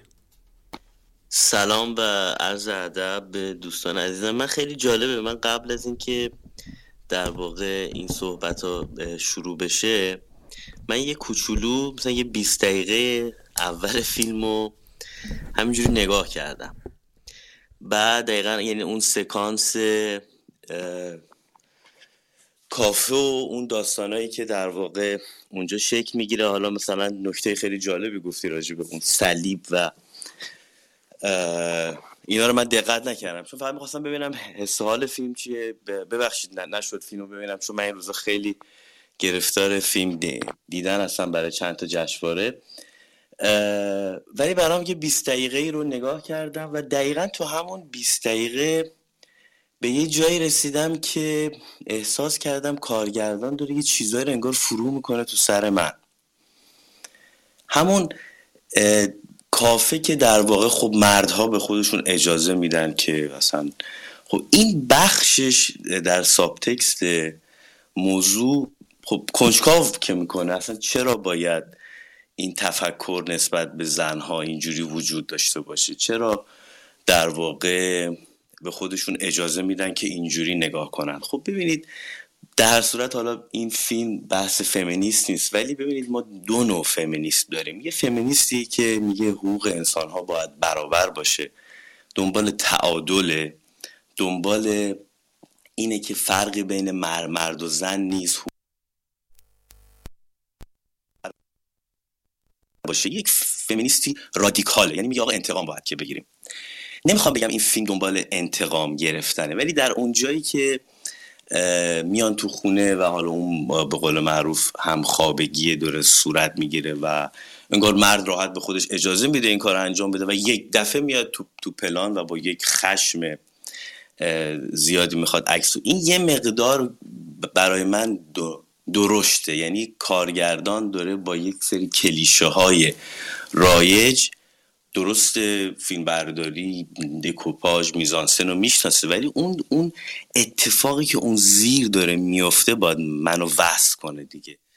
و احساس کردم که خیلی راحت هم میشه این فیلم رو اصلا ادامه نداد و ندید. ببینید یه, چند ساله یه جریانی شکل گرفته در جشواره های دنیا که خب حتی فیلمسازهای زن باید به تعداد فیلمسازهای مرد فیلم داشته باشن. خیلی خوبه. در ترکیب داوری ها ما می‌بینیم که زنها بیشتر شرکت می‌کنن. خیلی خوبه. من جزء کسایی هم که در واقع میگم که باید این اتفاقا بیفته. ولی آیا درست داره اتفاق میفته؟ ما می‌خوایم به یک سری از زنها این فرصت داده بشه که حقشون هم هست که فیلماشون رو در جشنواره های مختلف نشون بدن جایزه بگیرن. خیلی اتفاقات خوبی هم داره میفته. ولی آیا فیلمسازای خوبی انتخاب میشن؟ آیا ما داریم قدرت رو؟ ما این همه فیلمساز زن خوب داریم ولی باز انگار اونایی که خوبن گوشه نشینن. و در واقع باز این نظام سرمایه داری و این قدرت هایی که شکل گرفته داره از فیلمسازای زنی استفاده می‌کنه که تو می‌فهمی زیاد مسئله یک سینما و کارگردانی براشون مهم نیست. بیشتر وصل شدن به یک جریان هایی که خب با روابطی که دارن دارن فیلم می‌سازن. حتی کاندید جایزه اسکار میشن حتی جایزه می‌گیرن. ولی آیا چقدر در واقع در این جنس از فیلمسازی پختگی وجود داره. خب من میگم واقعا بعد از 20 دقیقه دیدن این فیلم ولش کردم و به نظرم اومد که با تمام ویژگی رو نمی‌خوام قضاوت کنم زود ولی واقعا من فکر می‌کنم که یک اثر هنری دنبال این نیستش که معنا بده. باید وجود داشته باشه. وقتی یک اثر هنری وجود داره تو باش میری. وقتی داره معنا میده داره یه جورایی یک جهان در واقع متفاوت رو بین انسان ها تشکیل میده و, و, و فکر می‌کنه که من از بقیه برترم. خب این این هم خودش یک دیدگاه دیکتاتور گونه است. حق با انسان هیچ فرقی بین زن و مرد نیست. و من فکر فکر می‌کنم که از این لحاظ این فیلم یه مقدار رادیکال برخورد کرده من در اجازه دارم علی جون در بله، بله. امتداد صحبت مجید یه موضوعی رو بگم. مجید جان اتفاقا چون فیلم تا انتها ندیدی می‌خوام بهت بگم که درست میگی. و فیلم به اون انتقام فکر می‌کنه به هر قیمتی. یعنی فیلم خطابه و مانیفستی بر اساس همین مانیفست شکل می‌گیره که شما باید انتقام بگیری حتی اگر خودت نابود بشی. یعنی و در پایان این رو جامعه عمل میپوشونه. با عدم خودش با نیست کردن خودش عالمانه و آگاهانه خودش رو نابود کردن انتقام می‌خواد بگیره.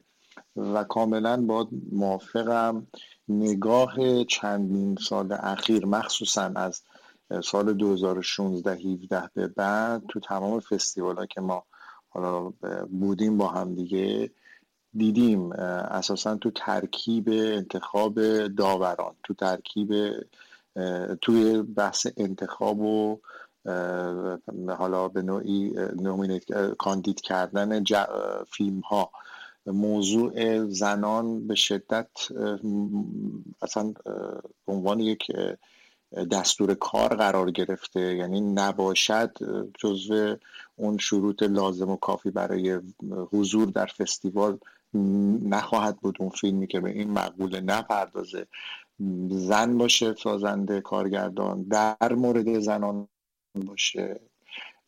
حالا در حال اقلیت های جنسیتی در حال خیلی الان مورد نظر هست. یعنی و یا مثلا موضوع رنگین پوستان باید حتما حتی در اسکار سال قبل خودتون دیگه می‌دونید بهتر از من. می‌خوام بگم این نوع نگاه باعث شده که ما با یک فیلم هایی طرف میشیم که خیلی حرف برای گفتن ندارن اصولا حول یک مانیفست و حول یک خطابه. همونطور که گفتم یک لاگلاین دو خطی طرف داره میگه من می‌خوام زنی هست که بهش تجاوز شده و این می‌خواد از به دوستش تجاوز شده و این می‌خواد از مردان انتقام بگیره و می‌گیره. همین میشه اون محوری که چند نفر میان میگن خیلی خوب بریم با همین این فیلم رو بسازیم و در نهایت داستانی رو براش در نظر می‌گیرن. و من با مجید موافقم. دوست ندارم که ما این فیلم رو شده چکشی بکوبیم ولی اساسا فکر کنم که چیزی برای ارائه اون شما ندارم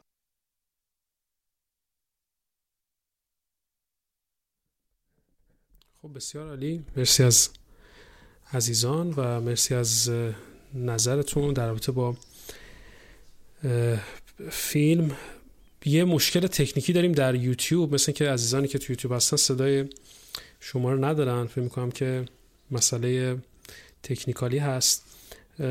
وای جان اگر که بتونیم شروع در شروع بحث تکنیکالمون در سی دقیقه آخر با شما داشته باشیم. من یه تلاش کوچیکی بکنم ببینم می‌تونم یوتیوب رو وصل بکنم برای عزیزان و بعد چند دقیقه دیگه من برمیگردم با صحبت همون در رابطه با بحث تصویربرداری بیا صحبت بکنیم. اینکه ما در این فیلم خب به شکل جدی show off لنز آنامورفیک رو داریم می‌بینیم. یعنی یه چیزی که خود من واقعا هم حسرت خوردم هم برام جذاب دیدنش. این بود که چقدر لنز آنامورفیک لنز خوبیه. چی فکر می‌کنی؟ وحید راجب تصویر برداری این کار. آیا به نظر تو یه, س... یه پلان داره خیلی عجیبه. زمانی که تو رستوران هستن خانومه که میاد تو رفیق کسی که میاد تو دوربین پن نمی... چیز نمی‌کنه تیلت نمی‌کنه با اینا. مثلا هیچ ما نمی‌بینیم که دوربین فالو بکنه حداقل کاراکتر یعنی اینا بلند میشن و میشینن. اصلا توی شرط خیلی عجیب غریبیه. این تنها چیزی بود که به نظر من خیلی عجیب غریب بود توی فیلمه ولی انگار سعی کرده که تصویر بردار خیلی حساب شده و خیلی متریکالی برخورد بکنه با این قضیه. تو چی فکر می‌کنی ولی جون نسبت به این مطلب؟ علی جون چقدر نکته خوبی اشاره کردی. یعنی اصلا ببین بازم برمیگردیم به بحث فرم. یعنی اساسا چون فیلم در اون مایه نداشته یه فیلم فرمالیستی شکل گرفته. شروع فیلم اصلا فرمالیستیه. لایر یا پستر فیلم. حتی اون فونتی که براش انتخاب میشه فرم گراست یعنی در نهایت می‌خواد به شما یک چیزی رو نشون بده که من همچین فیلمی هم یه فیلم صورتی با اون مشخصات پس فرم رو در واقع داره به ما نشون میده. بعد مجبوره برای اینکه اون فرم رو تبیین بکنه قاعدتا باید دکوپاژش میزانسنش قاب و لنز و تمام عناصر دیگش هم بخونه با این. توی این مسئله رایت شده چون بحث تکنیکی بوده توی عناصر سبکی بوده قاعدتا اینجا فیلم بردار و سایر سایر عوامل فیلم به این موضوع کمک کردن. نگاه خود فیلمساز یعنی معلف یک نگاه نارسیستیکه. یعنی بسیار بسیار فردگراست. طوری که تمام فوکوس و اون تمرکز حتی ویژوال رو بر اساس محور کارکتر اصلی فیلم قرار میده این خودش یک جور نارسیستیکه. شما نگاه بکنید خیلی قشنگ گفتی. من خوشم اومد که به این چیزا اینقدر توجه می‌کنی چون تمام آنچه که ما در سینما باهاش طرفیم همین نمادها که من اصلا با نمادگرایی یا نمادشناسی کار ندارم. ما, ما اصولا تعویل می‌کنیم تفسیر می‌کنیم. چون توی سینما ما داریم یک جهانی می‌سازیم یعنی که می‌خوایم جهان بیرون رو قابل باور بکنیم برای مخاطب. هیچ گزینه گزینه در این حرف من مبنی بر مطابق حقیقت و واقعیت بودن وجود نداره. اصولا سینما کارش قابل باور بر کردن آن چیزی است که نشون میده یا به گوش ما میرسونه بنابراین قرار نیست همون واقعیت محض باشه. و چون این کار رو می‌خواد بکنه باید فرم رو بشناسه. فرمی که اونجا میاد به قول تو اون فرد رو جلوی یک قابی که پشت دیوار هست قرار میده و اون رو در مرکز می‌ذاره از رنگ و از نور و اینها یعنی یک نوع تقدس بخشیدن به این شخص اون زاویه دوربین لو انگل که می‌گیره و اون لنز آنامورفیک استفاده کنه حالا اون بخشای ضربه زده. من نظرم اینه. مثلا یک بخشی هست که این مواجه میشه با اون واقعیت که دوست, دوست پسرش در اون فیلم بوده و ما صداشو میشنویم. خب اون پلات من می‌خوام به شما بگم اگه ما اون صدا رو نمیشنیدیم به هیچ عنوان ارتباط برقرار نمی‌کردیم به لحاظ تصویری از یک واقعیتی که اینجا به نوعی افشا میشه ریویل میشه. اونجا یک در واقع اون می‌خواسته به لحاظ ساختاری که حسین جونم در موردش صحبت کرد از نظر ساختار کلاسیک فیلم نامه اونجا قرار بوده وا گره گشایی یا حتی نقطه عطف پرده آخر داستان باشه که یه دفعه برای ما یک واقعیتی افشا میشه. حالا از اونجا به بعد دیگه تغییر می‌کنه که ما تغییر رو نمی‌بینیم. یعنی به لحاظ ویژوالی دوربین می‌تونست اونجا خیلی از این وضعیت و از این دکوپاژی که چیده شده بود بیاد بیرون.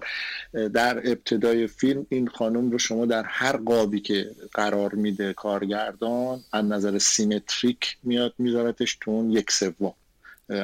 علی جون به خاطر اینکه کاملا با لنز و قاب و کمپوزیسیون آشناست می‌دونه من چی میگم. شما هر قابی از این خانم می‌بینی کری مولیگان ایشون تمام قاباش این خانم می‌ذاره وسط یه symmetrical حفظ می‌کنه دو طرف از نظر هندسی چپ و راست حالا وسط مبلمان وسط پرده وسط تخت وسط حتی همون صحنه اول دستاش که بازه قابی که بر ما می‌گیره ایشون در مرکز دقیقا قرار داره و اصولا این یک نوع ذهنیت اومانیست اگویستی فردگرایی میش از اندازه یعنی یک نوع تقدس بخشن به اون کارکتری که نیست. خب اینا جز جز عناصر سبکی ها. من یه موقع فکر نکنم الان رفتم دوباره تو فیلم نام و داستان و روایت. نه. چون ما اونچه که می‌بینیم اینه دیگه. داره به من قابی نشون میده. با لنز آنومورفیک حالا در این مورد مخصوصا قاب من کجا مشکل دارم؟ همین صحنه که برای ما افشا میشه که ایشون دوست پسر این خانم در اون ماجرا دخیل بوده تجاوزی که صورت گرفته. حالا فیلم گرفته که ما هم نمی‌بینیم. بالاخره این جرمش چه بوده؟ اونجا دیده و خندیده و یا حضور داشته؟ خیلی خوب. تغییر لنز از لنز بلند به لنز واید و گرفتن این خانم در یک انزوا خب می‌خواست مثلا اوج ناراحتیشو نشون بده تدوین خراب می‌کنه. یعنی همونجا چند تا کات می‌زنه و از اون قاب بازی که این خانم رو در یک طرف به صورت نامتوازن تنها کنار درخت و سرش گذاشته رو درخت قصه می‌خوره. من می‌خوام اونجا این رو بگیرم که ایشون در اوج ناراحتی باید قاعدتا باشه. شما که مثلا حالا به قول علی کارکتر اونجا ما هیچ شخصیت اصلا نداشتیم که ببینیم اینا چقدر در روند اون درام درام به به عشق رسیدن به نقطه خیلی عاشقانه رسیدن. خیلی زود زود زود زود تایتل بار از روی رد میشه. ما بپذیریم که خب رابطه شکل گرفته اینا عاشق شدن الان خیلی همدیگر دوست دارن. حالا هم که این قضیه می‌خواد اتفاق بیفته خب باید یک نقطه خلای عاطفی و شکست روحی برای این باشه ولی ما اونو نمی‌بینیم. بنابراین اینجا ناموفق علی جون معذرت می‌خوام. نه درسته کاملا من تایید کردم حرف تو رو وحید جان چون ببین دو تا نکته. یکی اینکه اول به بحث درخت ها اشاره کردیم که اگر ما توی این فیلم کمرای آری رو و لنز انامورفیکی که استفاده کرده که من حدسم اینه که 24 یا شون بین بین 20 تا 24 احتمالا استفاده کردن مطمئنا. یکی از بدترین قابندی های دنیا رو من می‌بینم اونجا. و یعنی نمی‌فهمم چطور یک تصویربردار می‌تونه اینقدر بد باشه اینقدر بیزوق باشه اینقدر بی سلیقه باشه که همچین, همچین سکانس با این بار احساسی رو بیاد اینجوری خراب بکنه. و اگر واقعا طراحی صحنه فیلم اینقدر رنگ و لعاب نداشت شاید ما خیلی زودتر از اینا به چشمون می‌خورد که تصویر بردار تصویر بردار خیلی ضعیفیه. ببین استفاده از practical light افتضاح. یعنی من نمره صفر رو واقعا مجبورم به لحاظ تصویر برداری به practical light فیلم بدم. استفاده از فرم قابندی یا غیر از جاهایی که خب به صورت کلاسیک یعنی همون اشاره که کاملا درست تو کردی به بحث symmetrical element هایی که اشاره کردی غیر از جاهایی که تصویر سوژه رو در مرکز قرار میده و ما با سوژه در وسط تصویر طرف هستیم شما هیچ جای دیگر نمی‌تونی ببینی که احساس بکنی که این قابی که این آدم بسته قاب pleasant یه قاب جذاب و دیدنیه. استفاده بسیار زیادی از فضای پرت شده تصویر داره. یک یعنی شما اگر که مثلا تصویر رو بیای ببین من می‌فهمم قاب سینمایی رو و می‌تونم بفهمم که تو وقتی که می‌خوای سینما ببین شما وقت این که این که فیلم در واقع scope دو سی و پنج یک هست به فرمت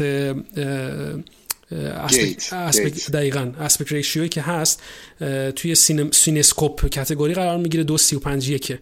خب توی این این شرایط توی این فرمت وقتی که شما میای با این با این در واقع scope داری کار می‌کنی فقط مبنا این نیست که بیای مثلا کار cinematic بکنی که. مبنا این هست که ما در کارهای کلاسیک هم اینو داریم. یعنی من reference هم کارهای کلاسیک مخصوصا کارهای وسترن دهه 60 70 هست که مثلا شما می‌بینی که توی اون توی اون قابا وقتی که اصلا امکان نداره. اگر landscape ی وجود داشته باشه لنز wide باشه تصویربردار نقاشی نکنه برای شما. و متاسفانه ما اینو نمی‌بینیم اصلا. وحید جان توی توی شرایط فیلم برداری این آدم. طراحی صحنه خیلی خوبه باحال قشنگ رنگ رنگ داره فضا داره شرایط داره. ولی جای دوربین بلا تکلیفه. نمی‌دونه داره چی کار می‌کنه. قابو به ده قسمت تقسیم کرده. سوژه رو می‌ذاره تو یک دهم قاب خودش که استفاده خیلی بدیه. فقط یه جا فقط یه جا خوب داره کار می‌کنه تصویر بردار. و اونم جاهایی هست که ما shot ایی داریم که shot ای تو shot ن اصطلاحا. حالا برای که خیلی تخصصی نشه shot ای تو shot shot ایی هستن که دو نفر آدم نشستن دارن با هم صحبت می‌کنن. و حالا می‌تونه توی فرمت های مختلف رجای مختلف اتفاق بیفته. می‌تونه اوور شولدر باشه یعنی یه نفر صحبت می‌کنه کات می‌خوره تصویر از روبرو قرار می‌گیره. می‌تونه دو نفر با همدیگه نشسته باشن. دوربین در یک زاویه مستقیم به این دو تا سوژه داره فیلم برداریشو انجام میده و فقط توی فقط توی اینجا ما با شرایط خوبه در واقع تصویر برداری مواجه هستیم. جایی که تصویر بردار می‌خواد توشات بگیره توشاتی که از زاویه است در زاویه داره فیلم برداری می‌کنه. اونم فقط یه چیزی رو فهمیده. اون که اینکه یه متر بیارن سر صحنه و متر بگیرن از دور تا سوژه که قابا با هم دیگه کنار هم دیگه چفت بشن. یعنی مثلا بعدا اگه یکی خواست آنالیز بکنه میگه دمشون گرم. مثلا تصویر همه قاباش و قطعاش یکی بوده با هم دیگه خب که اونم واقعا خیلی جالب در نیومده. و اون دیگه فکر کنم همینطور علی. فکر کنم درست میگی. اتفاقا یعنی هم سعی کرده که مثلا فاعل شناسای این فیلم خودش باشه این خانم هم گوش نکرده احتمالا به حرف فیلم بردارش احتمال زیاد. مثلا به نوعی خواسته از ابتدا تا اون لحظه توازن رو به ما القا کنه. مثلا رفته درسش خونده گفته خب کمپوزیسیون من می‌خوام القا بکنم از اول تا اینجای فیلم که کارکتر من تا الان در توازنه. همه چی توازنه. ایشون در مرکز هیچ اتفاقی نیفتاده که این از حالت توازن خارج بکنه. خب این اصلا معنا نداره. بعد به قول تو اون لحظه که میاد این در یک دهم گوشه کات قرار میده برای ما خب تفسیر اینو داره که وقتی میگه همچین قابی رو می‌بینیم میگیم شخصیت تک افتاده محجور توازن قاب به هم خورده می‌خواد به ما القا کنه که حالا این شخص من نظر روانی و درونی دچار یک عدم توازن رو به هم ریختگیه. به قول تو اینجا موفق. نه متاسفانه. ما این موفقیت رو تداری این آدم و خیلی ضربه می‌زنه. اگر که البته خب ببین قابل فهم هم است. به فیلم خیلی میلیون فیلم ساخته شده. سرتاش هم اومده. اصطلاحا با توجه به اینکه کستینگش هم کستینگ درجه 3 4 هالیووده. بازیگرا. یکی دو تا ستار داره حالا اگه اسمشون رو بشه گذاشت استار برای همین هم است که بازی ها خیلی تصنعی مثلا حسین که اشاره کرد به مسئله این که بازی ها کل فیلم براش خیلی جدی نیست خب حق داره. به خاطر اینکه تو با کسی طرف هستی که اصلا کلا کسی جدی نیست. اصلا نمی‌فهمی بازیگری چیه. اگه می‌فهمید که خب تو اون فیلم بازی نمی‌کرد. حالا امیدوارم که گوش نکنن صدای منو بعدا و ناراحت نشن بازیگراش ولی تو با اینا دشمن میشی آخر اینا ما رو برمیدارن برامون یه چیز کامل کریتیک کامل می‌دونن که اینا هیچ نمی‌فهمن فقط ما رو نقد می‌کنن. نقد می‌کنن آره. نه باور کن اصلا مشکل شخصی نیست اصلا. خب بعدن دیگه بده. اگه بعد نبود که نمی‌گفتیم اینجوری که. گفتیم خوبه مثلا باز ببین خانم چیزی گفتیم دیگه گفتیم بازیش خوب بود و در تمیز بود و به حال قوی بازی کرد واقعا. یعنی میگم اومد آره بیایم مثلا حالا نقاط قوت هم بگیم. الان دیگه با هم مشارکت کنیم حامد هم باشه شما همه حرف بزنید مجید هم بگه نقاط قوتش به قول خود طراح صحنه است کارشون رو به درستی انجام دادن. نور نمره نمی‌گیره. کارگردانی از ده نظر من پنج می‌گیره. فیلم برداری پنج می‌گیره. طراح صحنه شیش و نیم می‌گیره. داستان دو می‌گیره. و در نهایت من من بخوام امتیاز بدم به این فیلم. شیش میدم با ارفاق. با ارفاق. حامد جان آقای حامد عزیز مرسی که منتظر موندی. برای بحث ما ما یه مشکل فنی هم داشتیم وسط بحثمون. عزیزان توی یوتیوب هم منتظر موندن و من یه جا رشته کلام رشته کار از دستم خارج شد به خاطر همین دیر بهت برگشتیم. در صورت حامد جان میشنویم از تو. تو چی فکر می‌کنی راجع به فیلم؟ چی دیدی در این فیلم؟ و چه نمره بهش میدی؟ سلام عرض شد. شبتون بخیر. صدای من کامل میاد؟ اوکیه؟ بله بله صداتون میاد بفرمایید. زنده باشی. من حقیقتا مثلا یک نگاه خیلی متفاوتی نسبت به نظرات شما عزیزان دارم.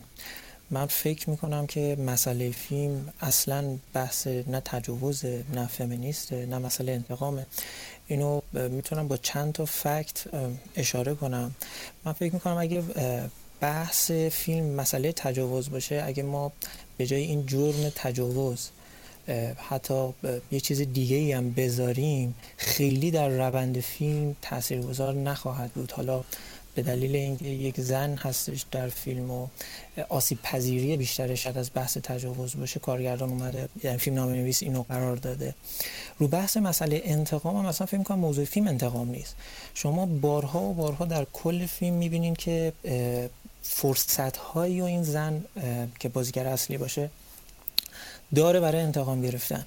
برای مثال من چند تا فکت میارم. مثلا اون دوست دختری که بعد از سالها میبینتش و اینا شرایط رو فراهم می‌کنه مستش می‌کنه میفرستتش یا آقایی که اینو ببره تو اتاق هتل بذاره. ولی اون آدم بهش تجاوز نمی‌کنه. یعنی پس انتقام نگرفته. یا اون وکیلی که میره پیشش و اینا که پول گرفته که چشپوشی کنه ولی انتقامی ازش نمی‌گیره. حتی اون رئیس دانشگاهی هم که بچهش رو میدزده و شروع می‌کنه که بخواد اون سناریو قبلی رو براش تدایی کنه باز انتقام نمی‌گیره. حتی نکته جالبتر این که اول فیلم شما یک نفر رو می‌بینید که اینو می‌بره به اتاق خوابش و می‌خواد شروع کنه به در واقع بهش تجاوز کردن و این خودش رو به حالت مستی زده و به هوش میاد. اونجا قشنگ کات می‌خوره و شما تا آخر فیلم حتی هیچ کدی نمی‌بینی. یعنی من قشنگ منتظر بودم که ببینم که یک اشاره می‌کنه به اون قربانی که حتی شما تا آخر فیلم نمی‌فهمید که اون قربانی شده یا نشده. و این پلان ها خیلی گسترده هستش و خیلی متفاوتی که می‌تونید تو جای جای فیلم می‌بینید حتی آخر فیلم هم باز کاراکتر اصلی موفق نمیشه که انتقام بگیره. به معنای واقعی انتقام و اصلا تو, این فیلمش خشونتی رو شما به معنای واقعی کلمه نمی‌دید من فکر می‌کنم موضوع اصلی و دغدغه فیلم بحث حقیقته. بحث تقبیه فراموش شدن یک گناهی که ما انجام دادیم. یعنی شما می‌بینید اون وکیل رو به این دلیل میبخشه که وکیل میاد ابراز پشیمونی می‌کنه و میگه که آره من مثلا پول گرفتم اتفاق افتاد. اون دوست دخترش رو به این دلیل میبخشه که میگه آقا آره من این فیلم رو داشتم. و اشتباه کردم. می‌بینم که یه سری مشکلات اینجور بوده رئیس دانشگاه ازش چشپوشی می‌کنه به این دلیل. و تنها دغدغه فیلم همینه. جایی که بازیگر کاراکتر اصلی فیلم از همه ناامید میشه که دارن فراموش می‌کنن حقیقت رو. جالبه حتی می‌رسه به یه پلانی که خانواده خودش هم میگن ول کن. حتی مادر اون دختر میگه که مثلا تو دیگه ول کن این قضیه رو بذار تموم بشه. و دارن لاپوشینی می‌کنن و حقیقت رو از بین می‌برن. فکر می‌کنم مسئله فیلم دقیقا حقیقته و همونطور که علمان هایی که عرض جان شما کاملا اشاره کردی بحث مسیح و آوردی و در واقع اون نمودهایی که توی فیلم مشخصه فکر می‌کنم کاملا داره اشاره می‌کنه که مسیح هم به صلیب کشیدش و جونش رو از دست داد. برای روشن شدن یک حقیقتی که بعد از مرگش تازه می‌خواد ایام بشه و اینو می‌بینیم که امروزه این تعداد کثیری در واقع آدم هستن که طرفدار مسیح هستن و دارن پیروش شدن. و اینم در آخر فیلم داره همینو می‌زنه یعنی سوخته شدن این آدم به نظر من این نیستش که بخواد که بگه که آتش انتقام با انتقام و مواردی از این دست. فکر می‌کنم بیشتر بحث سر اینه که خودش رو فدا کرد که حقیقت از بین نره و حقیقت عیان بشه. چه بسا این اتفاق هم افتاد. و به نظرم فیلم خیلی عمیقتر از این داستان بحث تجاوز بحث انتقامه فیلم کنم از روی خود عنوان فیلم هم ما پی ببریم که این آدم نوید دهنده یک چیز والایی یک ارزش انسانی بسیار بالاتری هست به اسم حقیقت. یک جمله ای و در واقع میشه گفت یک متنی هستش نیچه داره توی کتابی چنین گفت زرتوشش داستان مار جعفریش که قشنگ اشاره می‌کنه میگه که حتی جهنم مخصوص خدا از عشق و علاقه خداوند به بشره. چرا که انسانی که گناهی می‌کنه و اینو در طول زمان فراموش کنه باید بابتش تقاس بس بده. اگه با این نگاه به فیلم در واقع نگاه کنیم که من نگاه همین جوری بوده پایان فیلم وقتی میشینم نگاه می‌کنم به خودم به رفتارم به کردارم توی این چند سالی که از خدا گرفتم به این نتیجه می‌رسم که آیا شده من هم کاری کرده باشم در زندگیم که زندگی فرد دیگری رو تحت تاثیر خودم قرار داشته قرار داده باشم و حتی تباه کرده باشم؟ حالا مسئولیت من در قبال این داستان چیه؟ من می‌خوام یه جمله هم بگم که توی فیلم کسی بهش اشاره می‌کنه. راجبه حتی اون آدم متجاوزگر هم میگه که فلانی داره زندگی خوب خودش رو انجام میده مدرکش رو گرفته و همه هم فراموش کردن که یه روزی این آدم اومده همچین کاری کرد. من زیاد وقتتون نمی‌گیرم. ببخشید اگه نظراتم خیلی متفاوت بود. من فقط سعی کردم با این نگاه دوستان ببخشید من معذرت می‌خوام. با عزتون می‌خواستم خدافزی کنم. خاطر همین گفتم که یه دفعه اومدم توی صحبتتون خیلی استفاده کردم. و عالی بود. فقط یک یک چند ثانیه در جهت این صحبت آقا حامد. حرفای شما رو شنیدم. خیلی نکته جالبی گفتیم. ولی من فکر می‌کنم یک فیلم قرار نیست از حقیقت حرف بزنه یا یک فیلم قرار نیست که تمام ابعاد پیچیده انسان رو نشون بده. جهان به اندازه تصور ماست. تصور شما اینه و خیلی هم تصور ممکنه درست و خوبی باشه. ولی من فکر می‌کنم مجموعه ای از فیلم های مختلف می‌تونه زندگی بشر رو نشون بده. ما نمی‌تونیم بگیم مثلا فقط با یک فیلم ما می‌تونیم بگیم که چقدر عمیق به مسائل نگاه کرده یا نه. ببخشید من معذرت می‌خوام.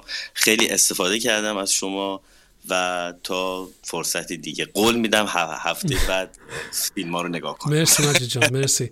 بعید از دمت گرم بچه ها به امید دیدار خیلی دارم حال می‌کنم. باتون فعلا. قربونت. عزیز منی مرسی. مرسی, مرسی که اینجا بودی. حالا آقای, آقای حامد هم به حال نظرشون رو گفتن و ما هم تو به حال صحبتمون کردیم. در رابطه با بحث انتقام که گفتی منم با نگاه مجید موافق تر هستم چون بحث حقیقت یه مطلبیه که پرداخت بهش بسیار سخته و مخصوصا در بحث حقیقت انسانی کارگردان خیلی باید در واقع اون جهانبینی بزرگ داشته باشه و احساس بکنه که در جایگاه درست قرار داره که بخواد در رابطه با بحث حقیقت صحبت بکنه. و اصلا حقیقت خودش یک مسئله نسبیه. بخاطر این پرداخت بهش ما رو به پیچ نمیرسونه ما رو به کانفلیکت نمیرسونه. دوری از حقیقت اصلا خود در واقع شاید مایت سینما که خودش نداشتن حقیقت هست همینه که در واقع ما رو با سینما درگیر می‌کنه. مسئله سختیه پرداخت بهش حامد جان. ولی خب اینم نگاه شما است نظر شما است و جذابیت بحث ما همینه. هفت دقیقه وقت داریم تو هفت دقیقه پایانی. اگر عزیزی جنبندی دارن بفرمایند. و جان اگر جنبندی صحبتی هست میشنویم از شما تا بریم برای اختتامیه. مرسی علی جان. بله در تایید صحبت شما می‌خوام بگم که دغدغه سینما یا به طور کلی اصلا هنر کشف حقیقت نیست. اصولا ما در سینما با نوعی سیستم ها برای قابل باور کردن متن جهان یا اون چی که احساس می‌کنیم برای مخاطب بیننده یا حالا شنونده طرفیم. بنابراین مثلا دغدغه سینما این نیستش که یه حقیقتی رو برسونه و یا ما رو به واقعیت به حال ارجاع بده. در نهایت بیشتر می‌تونیم با تعویل تفسیر لذت بردن بیشتر معنا پیدا می‌کنه در هنر. یعنی استاتیک بیشتر اینجا معیار هست. قابل باور بودن معیار هست نه وفادار موندن به واقعیت حقیقت. یکی این یکی این که دوستانی سوال می‌کردن. من اینجا لازم می‌دونم که خب پیام های خیلی زیادی داشتیم. هفته گذشته و هفته قبلتر از اون از دوستانی که میپرسیدن برای حالا بیشتر آشنا شدن به صورت تئوریک یا مطالعه سینمایی که بتونن آثار رو به صورت خیلی هدف و روشمندی تماشا بکنن. هرچند که من اصلا قائل نیستم به اینکه ما بخوایم سینما رو بشینیم به صورت علمی بررسی بکنیم. ولی اگر علاقه مند هستیم مثلا یه سینفیل داریم یه تماشاگر داریم. ما یا یک سری هم که دیگه به حال سینماگر داریم. فرق داره کی می‌خواد با چه نگاهی ببینه. اگر دوستان علاقمندان سینما هستن خب برشک می‌تونن از آندر بازن شروع بکنن دیوید بوردول مثلا شروع بکنن و بعد سینمای اصولا فرم رو بشناسن ژانر سینما رو از ابتدا دنبال کنن از سینمای مخصوصا موج فرانسه سینما اکسپرسیونیستی آلمان از به حال می‌تونیم بیایم نئورالیزم ایتالیا. اون موقع سینمایی که ما کجا عاشق سینما شدیم؟ ما خودمون من شخصا خودم موضوع شخصی. از استاد خوبم آقای اکبر عالمی از اونجا که برنامه هنر هفتم ما با چه سینمایی وارده؟ با چه فیلم هایی دل دادیم به اینکه فیلم ببینیم و سینما رو کشف بکنیم؟ با این نوع فیلم ها با فیلم های برسون با فیلم های ایتالیا با فیلم های ژان پیر ملویل با فیلم هایی که سینما بودن. یعنی مخصوصا ما اون فانوس خیال رو اونجا ما درک کردیم به تخیل واداشته شدیم. مجبور شدیم که در مورد اون چی می‌بینیم تصورات بکنیم تخیلات بکنیم. این بخشی که جذابه. برای همین دوستانی که اگه می‌خوان واقعا علاقمندن سینما رو یاد بگیرن برن تاریخ سینما بخونن برن کتاب های بازن رو ببینن تروفو رو ببینن بخونن کتابشون مثلا فیلم های هیچکاک رو ببینن از اونجا شروع کنن بقیه سینما دیگه دستشون میاد. یک قاب بندیست یک سری عناصر سبکی ولی تو حوزه روایت کردن خیلی مهمه که هر کس با هر نگاهی می‌تونه فرق داشته باشه. من کوتاه می‌کنم علی جون ببخشید که خیلی طولانی شد. جنبندی در مورد این فیلم ندارم همونطور که قبلا گفتم حرفا رو زدیم. اگر شما چیزی اضافه می‌کنید که من خوشحال میشم بشنوم. از همه دوستانم تشکر می‌کنم. مرسی از همه عزیزان که اینجا بودن. برنامه فیلمولوژی توسط رسانه آزاد دیالوگ تهیه میشه. بنده علیرضا بدی هستم در خدمت شما. می‌تونید از طریق یوتیوب بعدا ببینید. من سعی می‌کنم که ورژن درست شده و ترتمیز شده رو آپلود کنم. ظرف یکی دو ساعت آینده روی, روی یوتیوب به صورت پادکست هم در پلتفرم های معتبر مثل Spotify و Apple iTunes Podcast در واقع در اختیار شما عزیزان خواهد بود. عرضی نیست. شب و روزگار برامتون خوش باشه شاد و موفق باشید